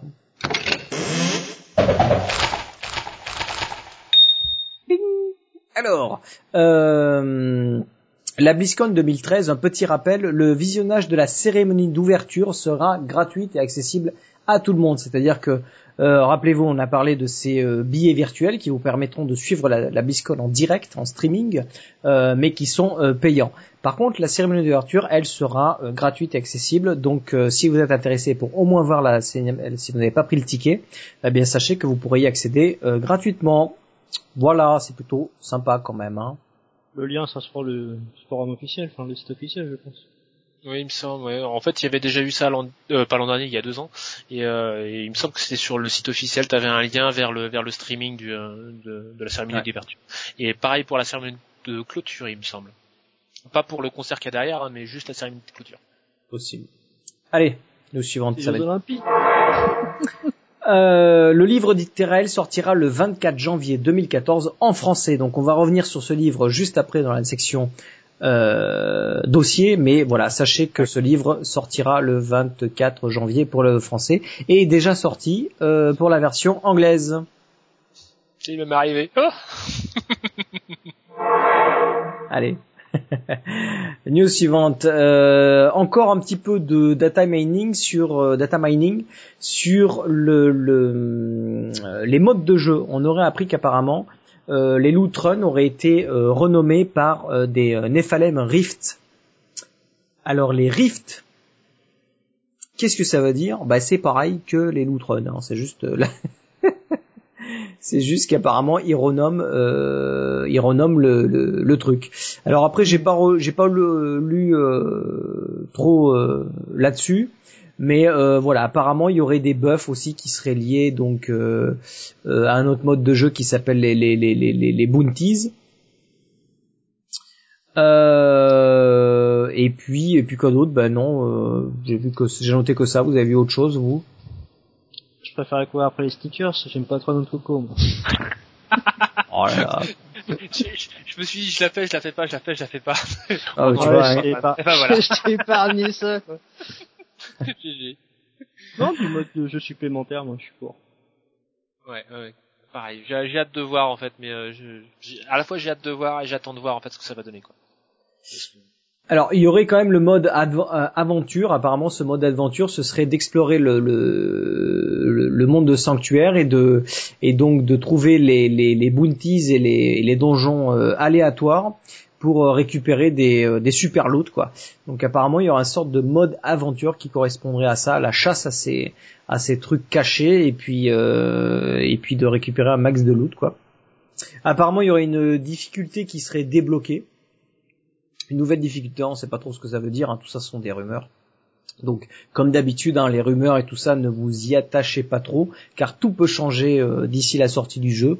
Euh, c'est juste, voilà, on voit que Blizzard travaille sur tout un tas de choses différentes et teste et teste pas mal de choses, et c'est plutôt, euh, c'est plutôt intéressant. Apparemment, il y aurait des options liées à la carte aussi, euh, en fonction de ces fameux euh, du, du fameux bounty. Euh, donc euh, avec des, des sortes de, de, il y aurait aussi des des points de des waypoints. Alors euh, comment on appelle ça des en français euh, des voilà des, des sortes de portails là. Euh, et apparemment il y aurait des clés qui seraient liées au loot run. Donc euh, bon, Après sur le mode aventure, j'avais entendu un truc, mais il y a, il y, a, il y a un certain temps concernant le fait de pouvoir naviguer un petit peu ce qu'on avait reproché euh, finalement euh, à Diablo 3 par rapport à Diablo 2, le fait de pouvoir naviguer entre entre les actes hein, euh, sans quitter la partie et recommencer quoi. Hum. Donc Ouais, euh, et ça, ce serait euh, Ça, voilà. ce serait cool. ouais. Il y avait ça et puis le fait de euh, comment dire de ne plus avoir de cinématiques en fait. Parce que les cinématiques quand on est quand on est en mode euh, quand on est en mode run euh, les cinématiques on les passe sans arrêt. Et, euh, et en fait plutôt que d'avoir un, une case à cocher disant bah je zappe toutes les cinématiques c'était en fait euh, avoir dans le mode aventure contrairement au mode histoire hein, euh, avoir un mode où en fait toutes les cinématiques sont sont zappées directement en fait. Tu n'as plus les cinématiques Ouais, directement choisir un autre mode qui fait euh, explore, enfin farming, exploration ou autre chose que Voilà. Tu veux faire l'histoire avec toutes les cinématiques, bah tu fais le mode histoire. Tu veux faire euh, juste du run, bah tu fais le mode aventure. Et en plus, t'as le droit, enfin t'auras accès à toutes les. Bah bon, après, c'est- encore une fois, hein, comme disait Tanis, hein, c'est c'est c'est de c'est de l'ordre du- de, de la rumeur. euh, Pour l'instant, euh, enfin, il y a rien de confirmé euh, là-dessus. Ah, je pense que la BlizzCon va être très très riche, hein. très très riche. Ah, Ça peut, ouais. Allez, news suivante, on va pas trop discuter là-dessus. Euh, news suivante, des euh, nouveaux goodies sont sortis. Vous savez que à, à la sortie, donc en fait, des, des de la vente des tickets, euh, euh, comment dire, des tickets virtuels de la BlizzCon. À chaque fois qu'il y a une BlizzCon, ils sortent des nouveaux goodies, donc l'on peut euh, commander si on est si on a acheté ce ticket ou si on va directement à la BlizzCon, les gens qui pourront aller là-bas pourront acheter directement ces goodies et après coup peut-être les acheter euh, bien sur le store hein, de, de, de Blizzard. Donc ils ont sorti des nouveaux t-shirts spécial BlizzCon et ils ont sorti aussi des planches de skateboard avec à l'effigie Diablo 3 qui est qui sont super classe en plus. Hein. Bon moi je fais pas du skate, mais pour, pour les jeunes qui font du skate, euh, bon ben voilà, il y a des planches euh, spéciales Diablo 3 si vous êtes intéressés. Moi, je Vous bien un t-shirt. Toujours, ah ouais le t-shirt ouais, mais le t-shirt faut attendre un peu à mon avis euh, sur Jinx après on les aura tous. Hein. Ouais, c'est ça, ouais. Ou peut-être si Blizzard est généreux, on en aura, on en aura peut-être euh, offert et on pourra les faire gagner à la communauté. Donc soyez patients. Allez, news suivante.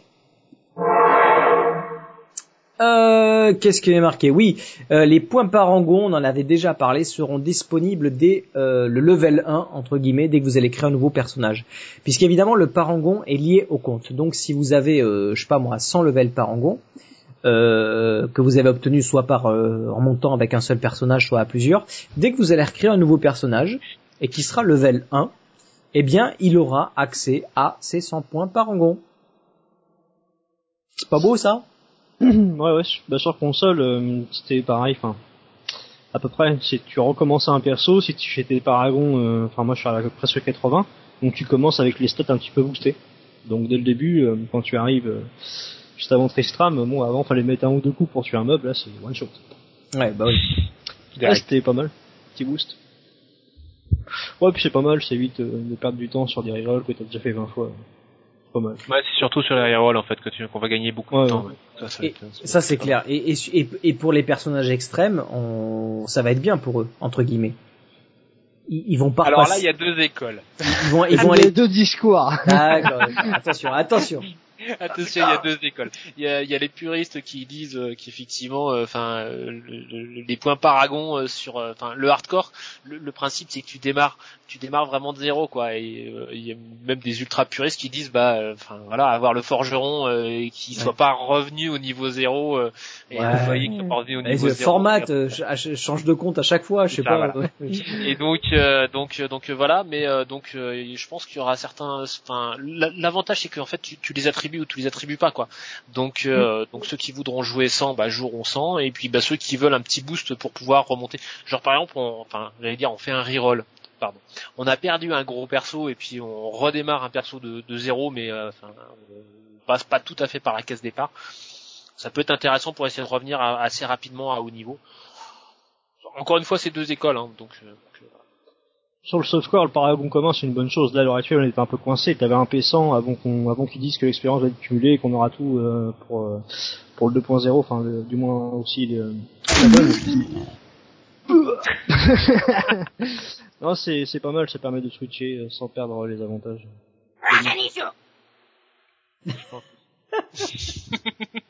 oui. Bon. Ok, mais ouais. Bon, moi je suis, moi je suis, je suis content du parangon partagé. Donc euh, bon, les gros gros puristes, ouais, je suis, je fais pas partie de ce cas, donc c'est vrai que ça me, ça me, je suis moins con, euh, concerné par ça, quoi. Mais bon, je, je peux comprendre, je peux comprendre. Sur le softcore, en fait, y a- c'est- y a- ça, ça, ça se passe bien, tout le monde a l'air d'accord, quoi. Mais, ouais, mais euh, moi, moi j'ai le personnage hardcore, hardcore et je suis content, tu vois, parce que je me dis tous les efforts que j'ai fait sur mon personnage hardcore, s'il arrive à mourir, tout ne sera pas perdu. Et, et je vais pouvoir, re- ça me remotivera de remonter un perso parce que je sais qu'il va remonter un peu plus vite et que je vais revenir à peu près où j'étais euh, de manière, tu vois, et, et repartir pour essayer de faire remonter mon parangon. Donc bon, moi je trouve ça plutôt bien, mais bon, euh, je peux comprendre. quoi. Le jeu sera différent, mais Ah oui. maintenant c'est, euh, c'était le but, c'était atteindre le P100 et pas mourir. Et donc, euh, après tu, tu le reprends. C'était, c'était juste ça. quoi. Allez, suivante. Euh, alors, qu'est-ce que j'ai mis? Oui, euh, donc euh, il y aura une présentation et une démonstration de, de, de, de Reaper of Souls euh, sur la PS4 à la BlizzCon et qui sera jouable. Donc la PS4 euh, va sortir, il me semble, là dans quelques jours. Hein, C'était au mois de Ouais, novembre. hein. fin novembre, euh, il me semble, au moins pour la Ah bon, One. dans, quelques semaines alors plutôt. Euh, et donc, euh, donc, eh bien, vous, les gens qui, qui ont le plaisir d'être à la BlizzCon vont pouvoir tester euh, les mains non seulement sur la PlayStation 4, mais en plus sur un, sur l'extension de Diablo 3 sur PlayStation 4. Alors, euh, c'est plutôt intéressant parce que jusqu'à présent, ils avaient, on savait pas trop si euh, l'extension allait sortir sur les consoles. Et si oui, dans combien de temps? Là, on a l'impression qu'ils ont quand même bien avancé le truc, hein, euh, mine de rien. Euh, par contre, ce qui va être bizarre, c'est comment les joueurs consoles vont. Les joueurs consoles sont pas habitués à acheter des extensions. Ils achètent des, des, je sais pas moi, FIFA 2013, FIFA 2014, FIFA 2015. Ils achètent un nouveau jeu à chaque fois. Comment ça va marcher pour les joueurs consoles de se dire, j'achète une extension Ça veut dire qu'il faudra qu'ils aient acheté le jeu avant Diablo 3 et ensuite acheter l'extension, ce que ce sera pareil que sur PC. Ça, ça change un peu le principe de fonctionnement des consoles. Donc, euh, je serais curieux, je suis plus curieux de voir comment ça va marcher à ce niveau-là que finalement de le voir tourner sur euh, PlayStation parce que bon bah voilà il tourne sur PlayStation ok Alors ça c'est pas tout à fait vrai et ça a changé sur les cinq dernières années. ah c'est qu'en bon, fait euh, le- un système s'est instauré, c'est le système de boutique en ligne. Euh, donc euh, sur Xbox, tu achètes un jeu, quel qu'il soit, et il, il propose même parce que ça rapporte énormément d'argent à l'éditeur et à Microsoft. T'achètes un jeu, il te propose des extensions. Et des contenus divers. hein, ça va du cosmétique euh, à du contenu réel de jeu. Quoi. Et ça, Ouais, ils le c'est vendent uniquement sur- du download tu rachètes pas une boîte Non, tu rachètes pas une boîte. du ah ouais mais Blizzard Mais- il je- comment ces, ces extensions là? Et bah, pour pas citer d'exemple, euh, GTA 4, par exemple, tu as acheté le jeu, il y a une extension qui est sortie, c'était euh, The Ballad of Gethony, et tu as acheté l'extension directement sur le marché, tu l'as téléchargé, elle faisait quelques gigas, et tu l'as acheté euh, pour l'équivalent de, je sais pas moi, 2000 points Microsoft, ce qui faisait 20 euros ou 15 euros. d'accord Ça se vend euh, comme ça de manière dématérialisée. Et après, les jeux ils sortent en version de l'année, il y a tout dans le paquet directement en boîte, mais euh, quand les extensions sortent, elles sortent en démat sur console d'accord et que ça c'est que peu importe le support actuel quoi que ce soit Wii enfin Nintendo Sony ou Xbox ça marche comme ça là. donc pour toi ce serait une extension dématérialisée quoi ce sera pas il y aura pas de version boîte pour la version console quoi non. C'est très très rare de trouver des versions euh, des extensions en boîte. Il y a très très peu d'éditeurs qui le font. Ça s'est vu sur euh, des jeux comme euh, euh, Morrowind Elder Scroll etc et compagnie. Ils vendaient directement en boîte pour 20 euros euh, l'extension D'accord. mais en général ils passent par le, le marché euh, dématérialisé. Moi je pense que sur euh, sur PlayStation euh, sur euh, PlayStation 4 et Xbox One je pense que l'extension sera directement dans le jeu. Et ils vendront le jeu avec l'extension par contre, si toutefois ils le mettent en dématérialisé, ça sera euh, pour euh, la- les versions euh, PlayStation 3 et Xbox 360. de toute façon ça va Ils leur faire de la remettront un thune, coup de hein. fouet pour les ventes. Ils, referont- ils remettront un coup de fouet pour les ventes, de faire en sorte que ceux qui ont qui passeront à la génération euh, à la next gen, ils aient directement tout dedans. Ils, ils forceront un petit peu la main à racheter le jeu. et bon Ah ouf oui. Monnaie, monnaie, Eh ouais. monnaie. Allez, ok, bon, on verra ça, hein, on verra ça là. À la BlizzCon, news suivante. Euh, BlizzCon 2013. Hein, on a eu euh, l'opportunité d'avoir euh, donc un peu le, euh, comment dire le programme complet de ce qui allait se passer à la BlizzCon. Donc on a le plan du salon. Bon ça, limite nous ça nous intéresse moins parce qu'on n'y va pas. Mais pour ceux qui vont, ça peut être intéressant. Par contre, on a tout le tout le planning. Alors concernant Diablo, bah, plusieurs choses en fait. Alors j'essaye de, de, de, de, reprendre. Euh, donc, euh, donc la cérémonie d'ouverture sera certainement euh, un petit peu multi multi multi jeu ou va peut-être mettre en avant peut-être l'extension de World of Warcraft, je sais pas, mais ce sera certainement un petit peu multi licence. il y aura une présentation donc le premier jour de la de présentation générale de Diablo 3 Reaper of Souls. Donc vraiment toutes les informations de manière générale sur le jeu. Euh, ensuite, euh, il y aura, euh, que je regarde, un panel sur l'histoire de Diablo 3. Donc là, vraiment rentrer dans le lore. Et donc particulièrement avec, bien sûr, lié à Reaper of Souls. ensuite, il y aura le deuxième jour que je regarde. Sur le premier jour, tu as aussi une conférence qui s'appelle Diablo 3 ramener la mort à la vie. Ah oui, c'est vrai. Ça va être sur Maltael. Et sur la cinématique d'introduction particulièrement. voilà.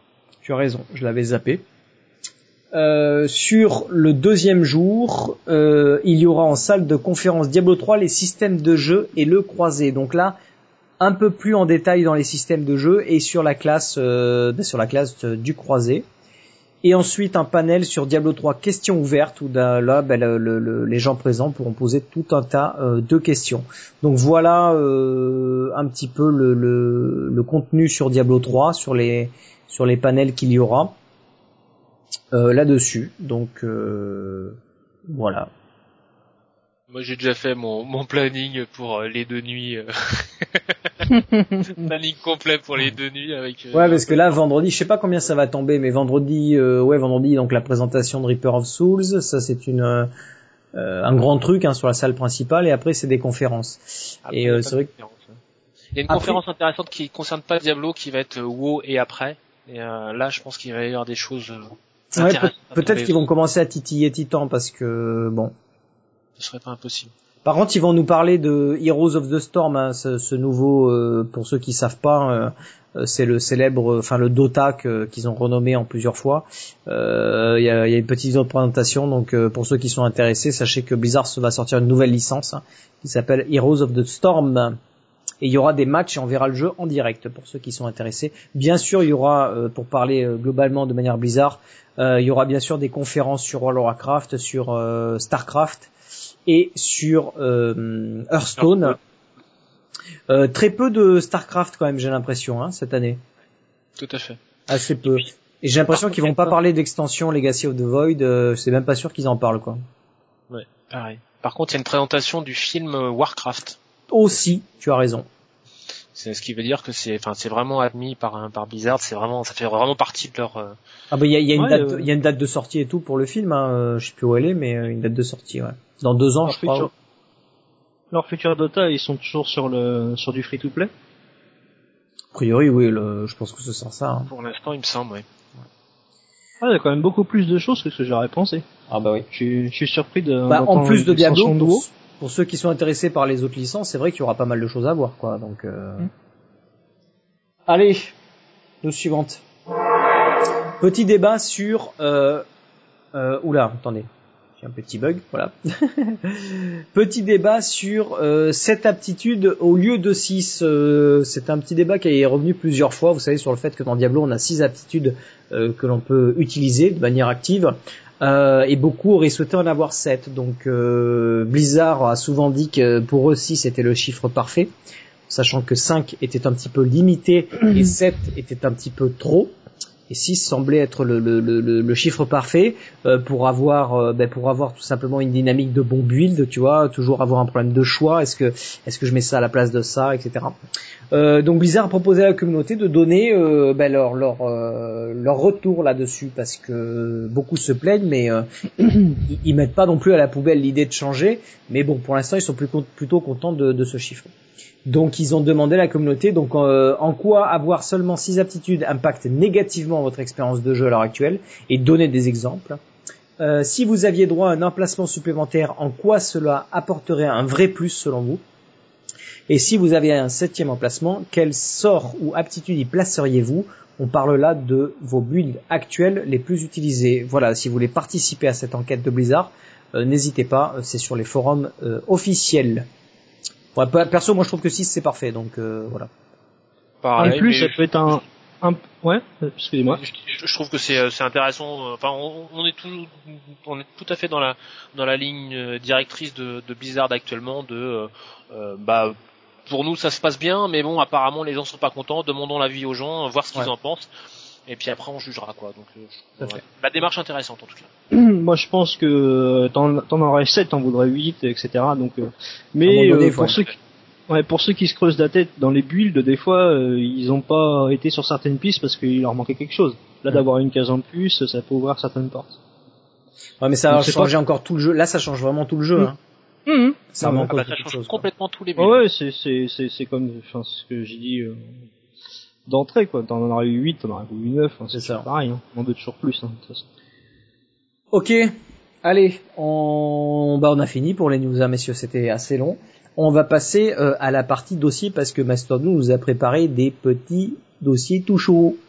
Ah bah un gros gros dossier, euh, ouais, un gros gros dossier.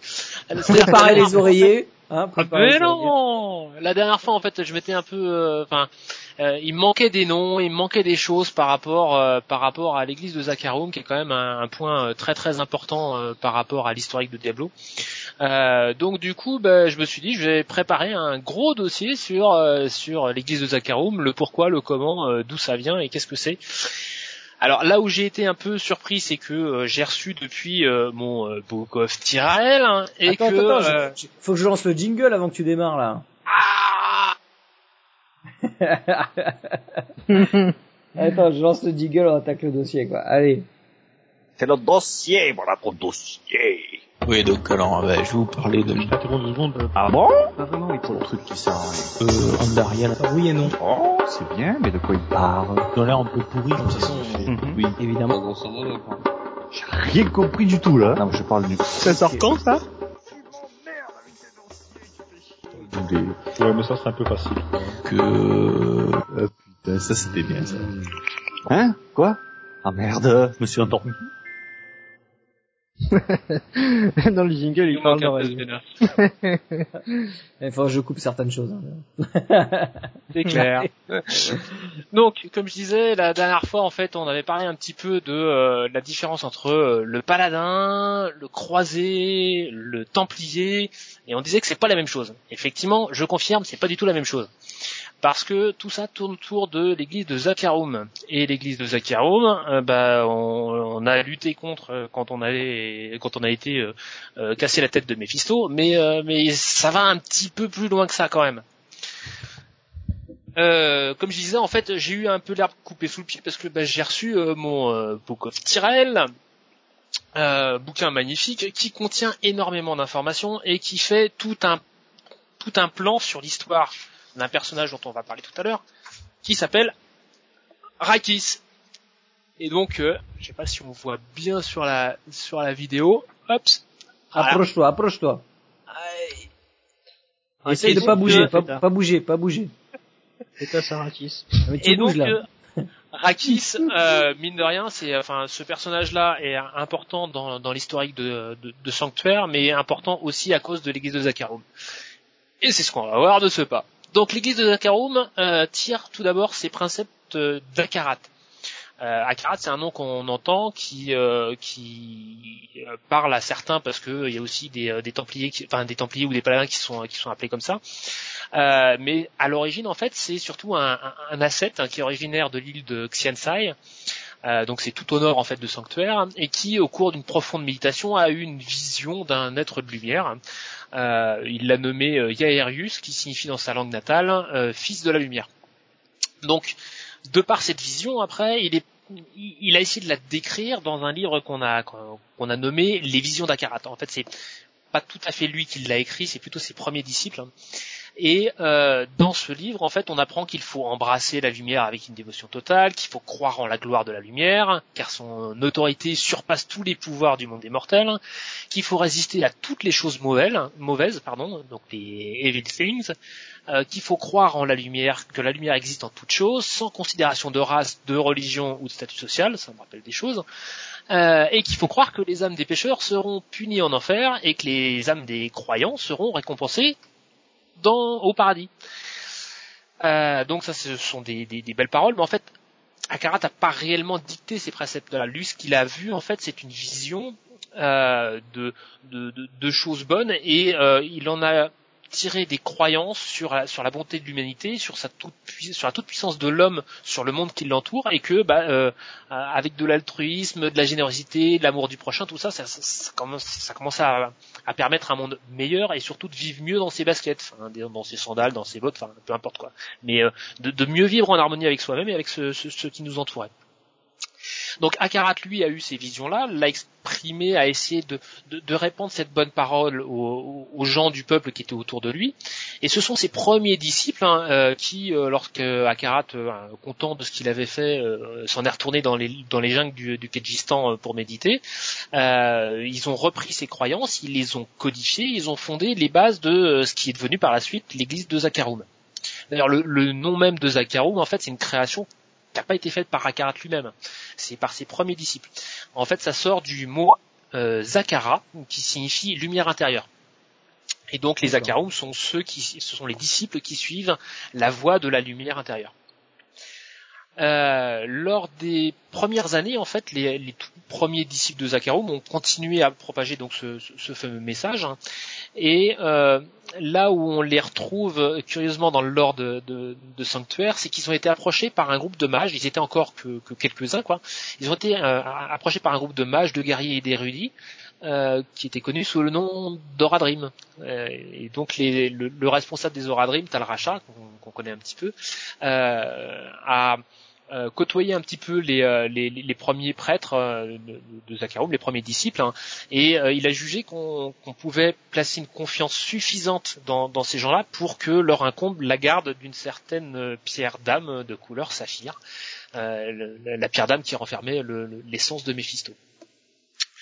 Et donc ces premiers disciples, hein, euh, afin de placer l'artefact d'une telle puissance en sécurité et de pouvoir veiller au mieux dessus, ils ont fait construire un temple dans les, les jungles proches de, Kurast, là où euh, Akarat avait commencé à prêcher la bonne parole. Et euh, bah, ce temple, de par l'épanouissement futur de, l'Église, hein, va, devenir une, va devenir une place forte hein, qu'on connaîtra sous le nom de Travincal, que les euh, joueurs de Diablo 2 connaissent bien également. Oui, on s'est faillité là-bas, on est mort là-bas plusieurs fois. mort Ah oui, oui, effectivement, plus d'une fois. Donc les années, se, les années se passent et puis, et puis les siècles. Hein. Euh, l'église de Zakarum continue à croître. Hein. Et en fait, il y a un empereur euh, important du Kyrgyzstan qui, euh, qui va devenir important dans, dans, dans l'histoire du Zakarum. C'est l'empereur Tassara, euh, qui, voyant ce, ce, cette église et cette religion prendre vraiment une une ampleur certaine et voulant réunir le peuple, s'est converti en fait euh, à la fois de, de, de Zakarum hein, et il en a fait la religion principale du royaume de Kyrgyzstan. Euh, il a même changé en fait la, la capitale qui était avant à Vizjun euh, et euh, du coup la capitale est devenue Kurast, capitale euh, du Kyrgyzstan. À partir de là, bah, le Zakarum est devenu un acteur majeur dans la géopolitique du, du hein, et puis bah, très très vite un incontournable au niveau de tout sanctuaire. Euh, qui dit euh, force géopolitique dit aussi expansion et quand on parle de religion et d'expansion, forcément on parle de mission, on parle de croisade pour répondre la bonne parole, bien sûr. Mmh. Donc les premières missions. Euh, le bras, le bras armé de la religion. Alors au départ c'était c'est tout le problème qu'ils ont eu sur les premières missions. C'est-à-dire qu'ils ont essayé d'envoyer du monde un petit peu partout et que au départ c'était pas un bras armé, c'était un bras armé du verbe. Donc en gros c'était des prêtres et des moines qui étaient absolument pas formés au monde extérieur, qui sont partis euh, la fleur au fusil mais sans le fusil euh, et qui se sont fait, euh, qui se sont fait, euh, alors soit ignorer dans le meilleur des cas, euh, bastonner beaucoup, euh, volés par des volés ou tués par des par des brigands qui se sont retrouvés confrontés à des à des bêtes dans le dans, dans le monde réel et, euh, et, ils étaient absolument pas formés pour ça, pas préparés pour ça, et euh, ne considéraient pas que c'était, ça faisait partie de leur mission. Donc du coup, en fait, les, les, vraiment les premières missions, ça a été une, un échec complet. Et euh, l'église de Zakarum m'a dit bon bah puisque c'est ça, euh, puisqu'on peut pas envoyer des prêtres tranquillement sur la route, et eh ben on va envoyer des hommes en armes pour pouvoir euh, aider ces prêtres à propager la bonne parole. Et ces hommes en armes, on va les former aussi dans la foi de Zakarum et leur foi, leur foi en, en, la lumière intérieure va leur permettre de développer des pouvoirs particuliers. Et c'est là les premiers paladins en fait. C'est euh, donc euh, euh, je sais plus où j'en suis. Le premier ordre guerrier, voilà, euh, avec des fervents disciples. Et ce, ces premiers ordres de paladins s'appelaient les euh, protecteurs du verbe. Donc ces premiers paladins de, de, de Zakarum, euh, ouais, ils commençaient à, à être un petit peu puissants et euh, eux-mêmes ont commencé à répandre en fait le, le- la, la doctrine, euh, la doctrine sacrée. Euh, et donc ils ont commencé à convertir un petit peu les, euh, les premiers, euh, les premiers non croyants, on va dire, euh, pour, enfin, pour éviter en fait que les que, les que les prêtres se fassent se fassent bah, trop euh, houspiller. Parmi ces paladins, en fait, hein, il y avait un grand héros, donc euh, en l'occurrence Rakis, hein, qui était un, un- un général qui avait euh, euh, un sens stratégique extrêmement développé et qui a gagné beaucoup de batailles euh, contre euh, bah, des gens qui ne voyaient pas forcément d'un bon œil cette expansion euh, à la fois euh, religieuse mais aussi euh, politique. Il faut bien voir que euh, le- le- l'empereur du Kyrgyzstan étant euh, converti euh, à la fois de Zakharoum, du coup en fait euh, la conversion au Zakharoum était presque une annexion euh, cachée, dissimulée par le. Donc du coup il y a, y a quand même des, il y a quand même eu des batailles contre contre des contre des, des, populations qui étaient absolument contre cette cette annexion sous-jacente. hein. Et Rakis, lui, était un, était un général extrêmement stratégique qui a gagné énormément de batailles et qui a commencé à prendre une population, une popularité très importante. Euh, sauf que Tassara voyait ça un petit peu d'un mauvais œil. Il se disait, bah, il va devenir euh, plus puissant que moi, peut-être potentiellement il pourra me détrôner. Et donc, il a eu une idée, une idée absolument géniale, en se disant, je vais faire d'une pierre deux coups. Je vais envoyer Rakis euh, très très très loin à l'ouest, hein, euh, à un endroit où il y a des populations euh, barbares et euh, non érudites hein, qui euh, seront euh, très très bien à convertir. Euh, qui plus est, lui sera très très loin en fait de la cour euh, de, de, de l'empire, donc du coup il me gênera plus. Et s'il réussit à faire des conversions et à, à- donc à, à annexer en fait tous ces territoires de l'Ouest, bah je dirais que c'est moi qui l'ai envoyé, donc du coup c'est moi qui vais gagner en popularité. Et s'il se plante, bah ça va ruiner sa popularité, donc du coup j'aurai gagné aussi. D'accord. Tu sais Donc, il envoie les à l'ouest là Alors il les envoie complètement à l'ouest, dans ce qui va devenir l'Ouest Marche, en fait. Euh, et Rakis va devenir le premier, euh, le premier roi en fait de d'Ouest Marche. Ses descendants, les fils de Rakis, bah, feront parler d'eux pour pour d'autres raisons qu'on développera peut-être euh, dans une autre, euh, dans une autre, euh, un autre dossier. Alors faut dire Et que donc- Tristram est pas très loin de, de Westmarch. Hein. Je regarde la carte, là je l'affiche là sur la version vidéo. Tristram est à mi-chemin de mémoire entre entre West March et le, et le Kyrgyzstan. ouais, Bah, regarde ouais, si tu as l'accès à la carte et puis. Alors, Mais oui, c'est- c'est- ce, n'est- ce n'est pas très très loin. euh, voilà, c'est ça. Enfin pas Et très donc- très loin. Ouais, à vol d'oiseau, c'est pas, c'est pas si loin que ça, quoi. Il les a envoyés, euh, ouais, il les a quand même envoyés bien, bien comme il faut, au loin. Au loin. Ouais. Et donc, euh, mais du coup, en fait, Rakis a, a fondé un, a fondé un royaume. Il avait avec lui, en fait, le, l'empereur lui a, lui, lui a autorisé à prendre, euh, je crois, à peu près un tiers des paladins euh, qui existaient. Donc, c'est vraiment une grosse, grosse force armée. Et ils ont fait une marche, enfin, on le voit sur la carte, hein, c'est, c'est, c'est une marche énorme, euh, toujours vers l'ouest, hein, contrairement à un autre célèbre personnage qui lui partira toujours à l'est. hein. Ouais. Euh, ils ont fait une, une grosse grosse marche et en fait c'est euh, c'est ça qui a donné le nom au royaume de Westmarch. C'est c'est le nom euh, c'est le fait de, euh, Hum. de se souvenir d'aller vers l'ouest quoi. une marche vers l'ouest. Voilà. Euh, donc tout à l'heure je parlais du premier ordre de paladins parce qu'en fait il y en a beaucoup plus.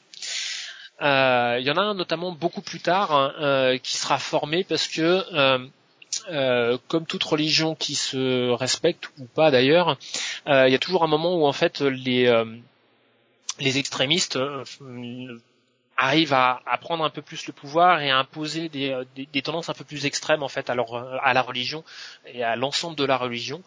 Et donc il y a eu toute une période de- d'inquisition en fait et de conversion conversion forcée, voire de torture. hein.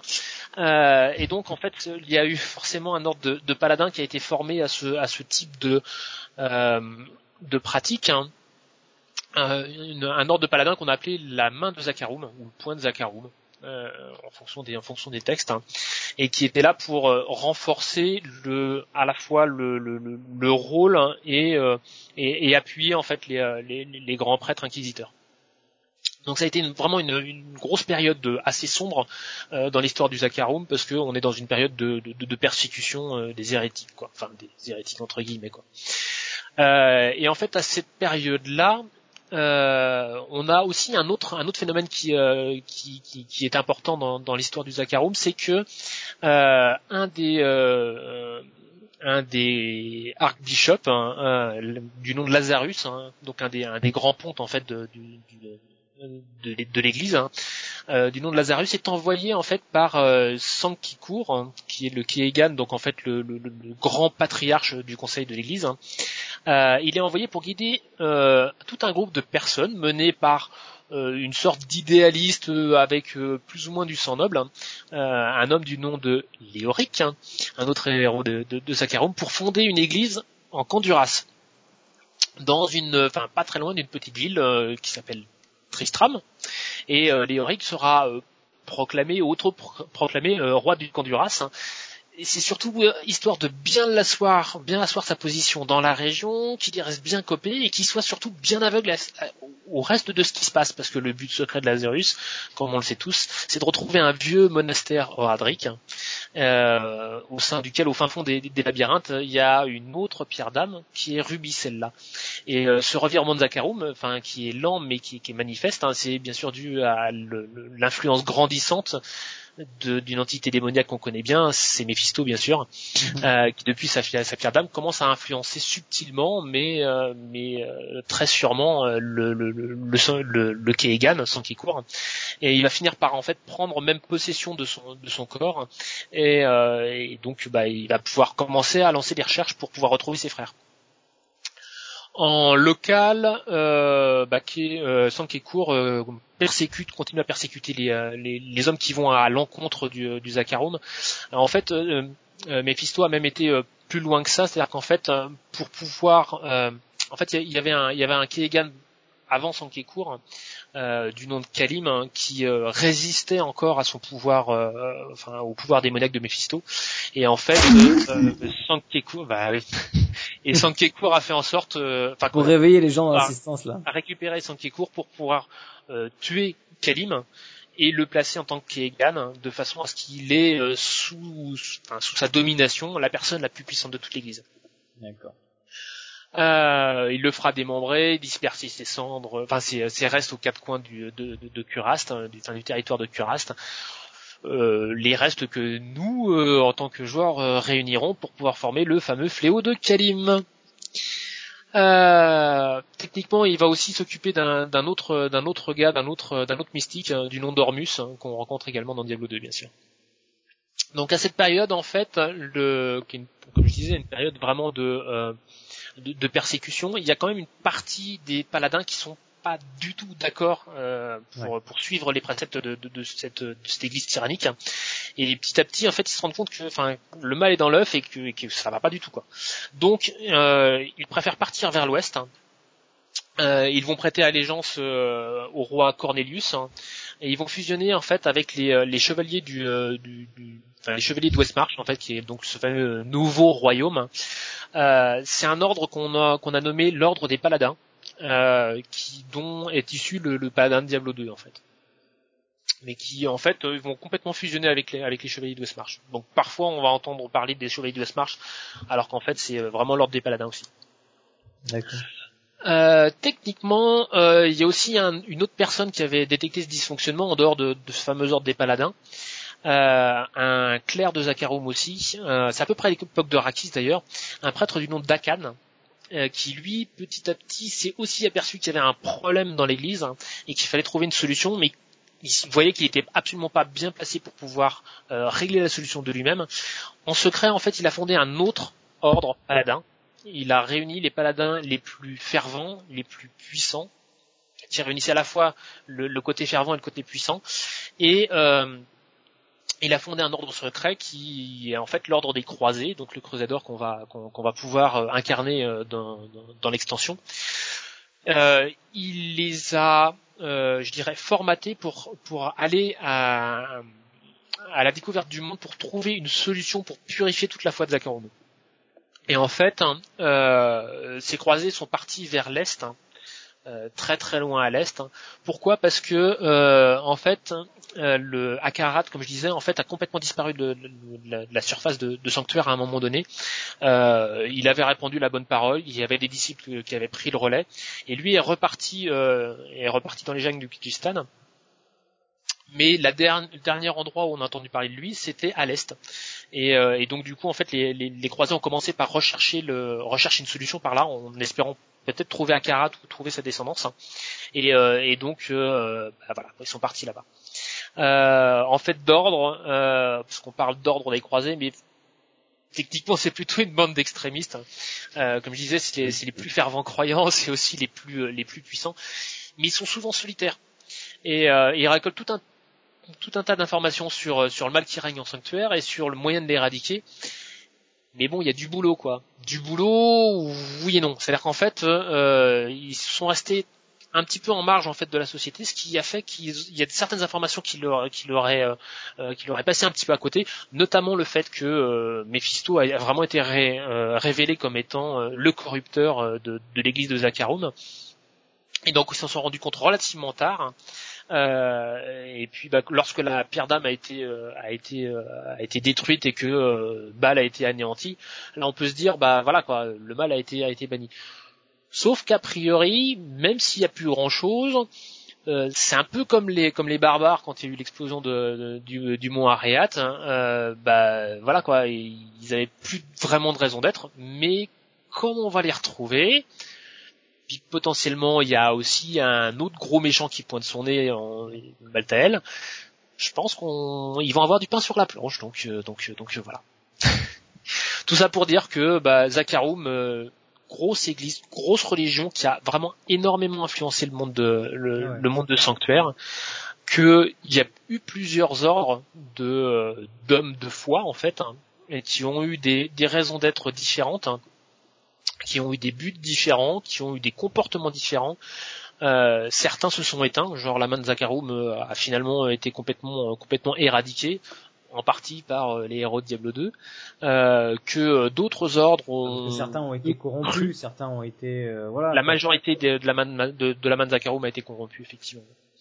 Et, euh, et d'autres ordres en fait, notamment les, les- tous les ordres qui étaient plutôt à l'ouest en fait, tous ceux qui ont suivi le, finalement la route tracée par par Rakis, eux euh, sont restés relativement droits dans leur boîte, relativement.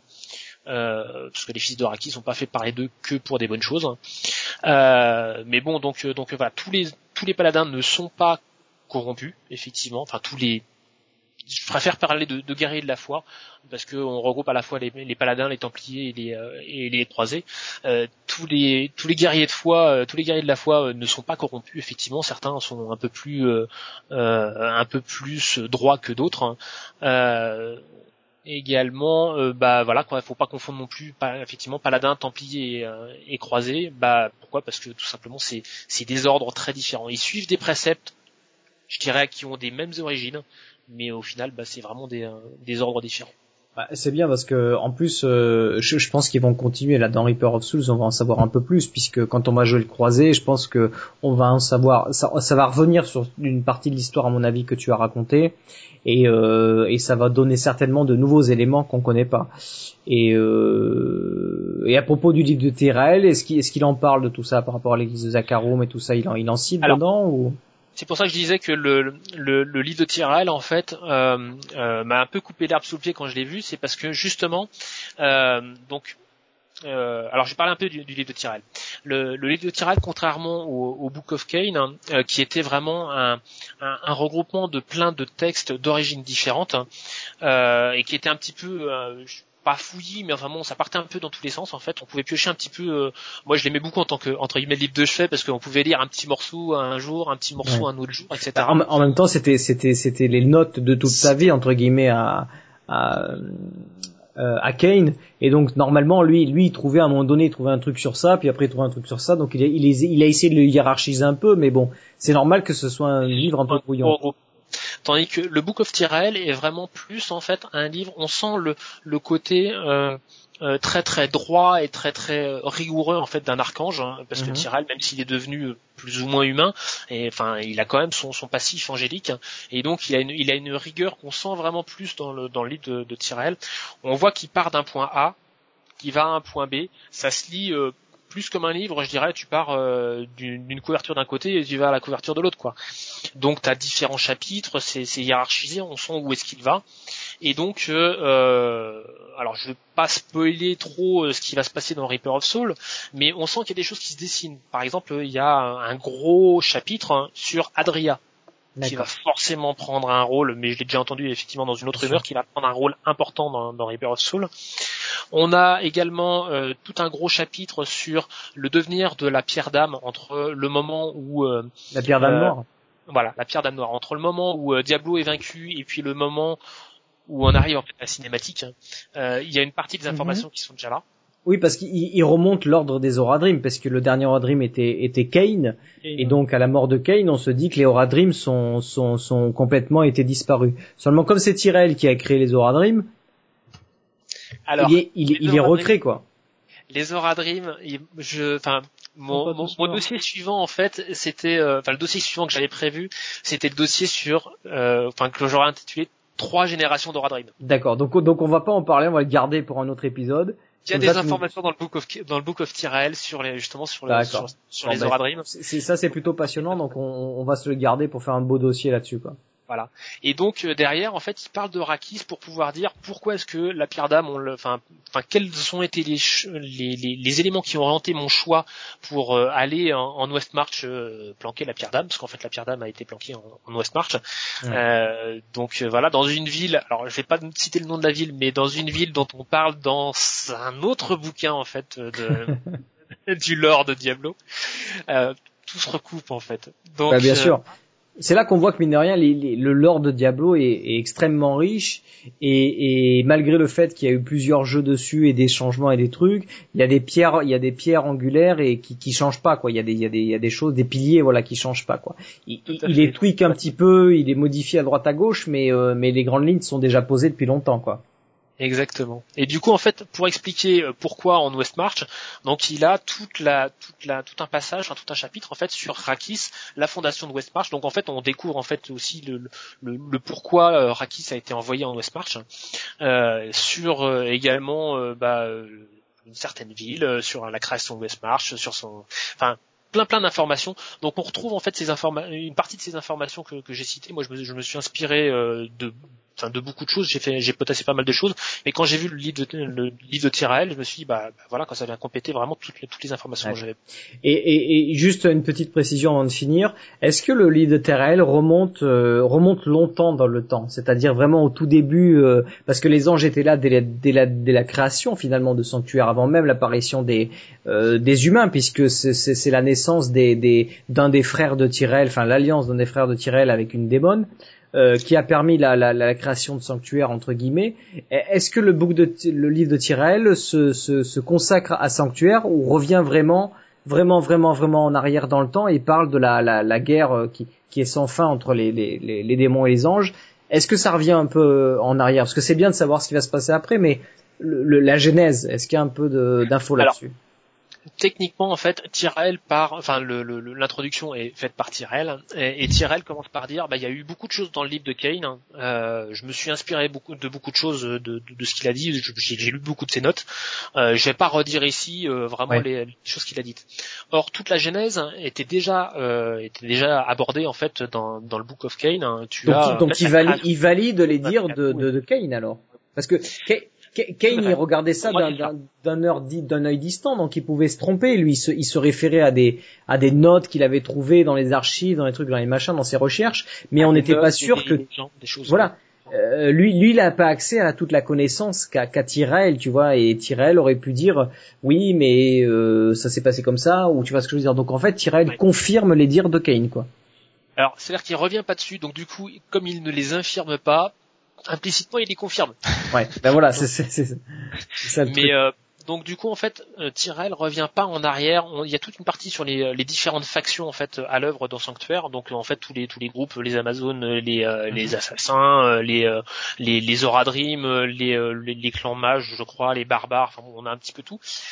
Euh, il revient aussi, il y a toute une toute une partie de mémoire sur euh, une sorte de frise historique hein, sur à quelle date ont été fait quoi. Faut que je Mhm. retrouve ça euh, à chercher. Et, est-ce qu'on en sait un peu plus sur sur sur les anges, sur comment était leur leur rapport entre eux, entre les frères, tu vois, entre les. Est-ce qu'on en sait un peu plus là-dessus sur co- comment co- co- quel est leur, fonctionnement finalement? Parce que tout ça est très est très opaque, tu vois, pour les pour les humains. Euh, que, que que faisaient les anges, tu vois, que- comment ça Alors. se passait en fait entre guillemets? Est-ce qu'on en sait un peu plus là-dessus? On va le voir, c'est en fait là-dessus tu as, comme je disais, c'est pas vraiment une frise, c'est plus en fait un détail pour chaque année en fait de savoir euh, qu'est-ce qui a été, euh, qu'est-ce qui s'est produit. Donc c'est certains détails du lore de, de Diablo 3, enfin de, de, de Sanctuaire. Euh, donc euh, Tyrael euh, a, a regroupé là-dedans des choses que Kane n'avait pas faites en fait. Il y a notamment, euh, tu vois là c'était sur le, le- la, guerre, la guerre des mages. hein, tu as sur Bartuk et sur Horazon mais tu as également certains éléments qui sont décrits dans euh, dans des romans, dans certains romans de, de, de Diablo 3. Donc on doit retrouver notamment l'histoire de Zale, on retrouve l'histoire de Norek euh, euh, je crois, euh, le non Norek, euh, je sais plus comment ça s'appelle, euh, qui est en fait dans l'histoire euh, le l'héritage du sang. Euh, on retrouve plein de plein de persos qui sont soit primordiaux, soit secondaires en fait dans, dans, dans tous les éléments constituant le lore, le lore de, Diablo 3. Et, et c'est le seul le seul point où, euh, où en fait il aborde vraiment l'historique. Par contre, sur les euh, là où on apprend des choses, c'est vrai que dans le Book of Cain, on avait la description de chaque ange et de chaque démon avec une page euh, pour chacun des chacun des personnages. Dans le livre de Tyrell, tu vas avoir plus en fait la vision. Alors c'est ça qui est assez, sur- assez surprenant, c'est que tu as plus la vision de Tyrell, c'est-à-dire qu'en fait on part euh, de euh, de ce qui s'est passé entre le moment où euh, le héros qui a, qui a terrassé euh, Non, n'en dis pas trop, n'en dis pas trop. C'est juste pour savoir s'il y avait des éléments, pour savoir si les gens seraient intéressés, tu vois, par ces différents éléments et de d'acheter le, bou- le, le, le livre de Tyrell, quoi. C'est pour savoir s'il y avait des différents éléments comme ça. Il y a des euh, éléments sur la psychologie en fait, des, euh, mais plus dans l'action. C'est-à-dire qu'en fait, c'est pas des fiches descriptives comme avait fait Kane. hein. C'est plus, on voit plus en fait les rapports que Tyrael a par, enfin a et avait en fait avec ses avec ses frères mhm. et euh, le, le, le ressenti qu'a Tyrell dans cette parce qu'il faut, faut bien voir un truc, hein, c'est que Tyrell, euh, lorsque le, le se- s'en va, il se retrouve le seul euh, non ange en fait au sein des au sein des hauts cieux euh, et euh, il décrète de lui-même que euh, il ne, ne reprendra plus l'aspect de la justice mais l'aspect de la sagesse. Oui. donc il prendra entre guillemets la place de Maltael et du coup en fait il y a tout un passage où Tyrell enfin est obligé de décrire euh, Maltael pour expliquer en fait euh, quel va être son rôle au sein du Conseil des Anguéris hein, en tant que euh, successeur de Maltael Mhm. et donc tout le rôle et la manière d'être et de faire de Maltael euh, en tant qu'être, hein, en tant qu'archange, euh, mais aussi en tant que euh, aspect de, de la sagesse et euh, quel rôle il, il- tenait euh, au sein du conseil. Quoi. D'accord. Donc euh, on, on trouve vraiment énormément d'informations, mais c'est plus de l'ordre de la, de, de la psychologie en fait et, de, et des rôles des, des comment dire des, des interactions des anges, des anges et des archanges entre eux. Et ça c'est vraiment passionnant. Quoi. Ok, bon bah écoute, je pense que c'était pas mal. Hein. euh. Ouais, ça, il le dit clairement à la fin dans la cinématique. Moi, je pense Je que je vais devoir réécouter le vous, podcast pour réécouter tout ce que t'as dit parce que j'ai j'ai j'ai pas, il y a, il y a des endroits où j'ai moins suivi, mais C'était dense. C'est est c'est voilà, c'était dense. Donc euh, je pense qu'il faudra le réécouter plusieurs fois. hein. donc euh, en espérant que ça vous a plu et on reviendra ouais. euh, On fera ton, ton, ton dossier là sur le sur les Aura Dream, ça pourrait être super intéressant. Euh, voilà, bah écoutez, on va euh, terminer le podcast parce qu'il a été très long finalement. Et hein, c'est euh, quelque chose à rajouter là pour dire messieurs rapide euh, ou, Bah, ou on termine? J'ai rien pour moi. Ok, bon, ben parfait. Euh, bon, ben comme d'habitude, hein, vous savez, allez, je, je referme, j'ai j'ai un petit prévu. Terminé le dossier. Fermez la balle. c'est clair, c'est clair. Alors, euh, ben, comme d'habitude, vous savez que vous pourrez retrouver le podcast sur le site diablozor.com euh, dès qu'il sera disponible. hein. mais vous pouvez euh, récupérer les autres, euh, les anciens épisodes. Vous avez le iTunes. Merci sur iTunes de mettre des petits commentaires et des petites étoiles. Ça nous fait euh, plaisir et ça nous fait monter dans les statistiques en termes de podcast. Donc, allez-y, n'hésitez pas. Surtout qu'iTunes est une plateforme qui permet aux gens de découvrir les podcasts et si on n'est pas mis en valeur, ben, on nous trouve difficilement. Euh, vous avez euh, la chaîne YouTube, donc sur youtube.com slash diablozor. Vous avez le Twitter, diablozor. Euh, vous avez le mail, podcast diablozor.com. Et vous avez le Mumble, hein, toutes les informations pour s'y connecter ou demander l'accès pour avoir le mot de passe sur le blog. Voilà, messieurs, merci à vous pour, pour nous avoir rejoints ce soir. Euh, merci à la chatroom d'avoir été présente et nombreuse, extrêmement nombreuse ce soir. J'espère que l'épisode vous a plu. Euh, merci à tous les gens qui nous équipent. Merci à Blizzard euh, et à toute l'équipe communautaire d'Europe, spécialement à Tiven comme d'habitude, qui nous a euh, accepté en son sein. Merci encore à vous. Euh, et puis euh, et puis voilà, si vous voulez nous aider à payer les services serveurs, etc., explique machin qu'on utilise pour faire le podcast, vous savez que vous pouvez faire un petit don via le bouton PayPal sur le site. Alors si vous êtes généreux, n'hésitez pas. Voilà, merci à tous et certainement à dans 15 jours pour un épisode très spécialement BlizzCon. Euh, non, si c'est dans 15 jours pile, peut-être qu'on décalera d'une semaine pour avoir le spécial BlizzCon parce que là, il y, aura tellement de, il y aura tellement de choses à dire que oui, ce sera certainement un épisode spécial BlizzCon. Voilà. Merci. Au revoir. Je lance le jingle. Salut tout le monde. Merci Inco, merci Master. Bah de rien, merci. oh, oh.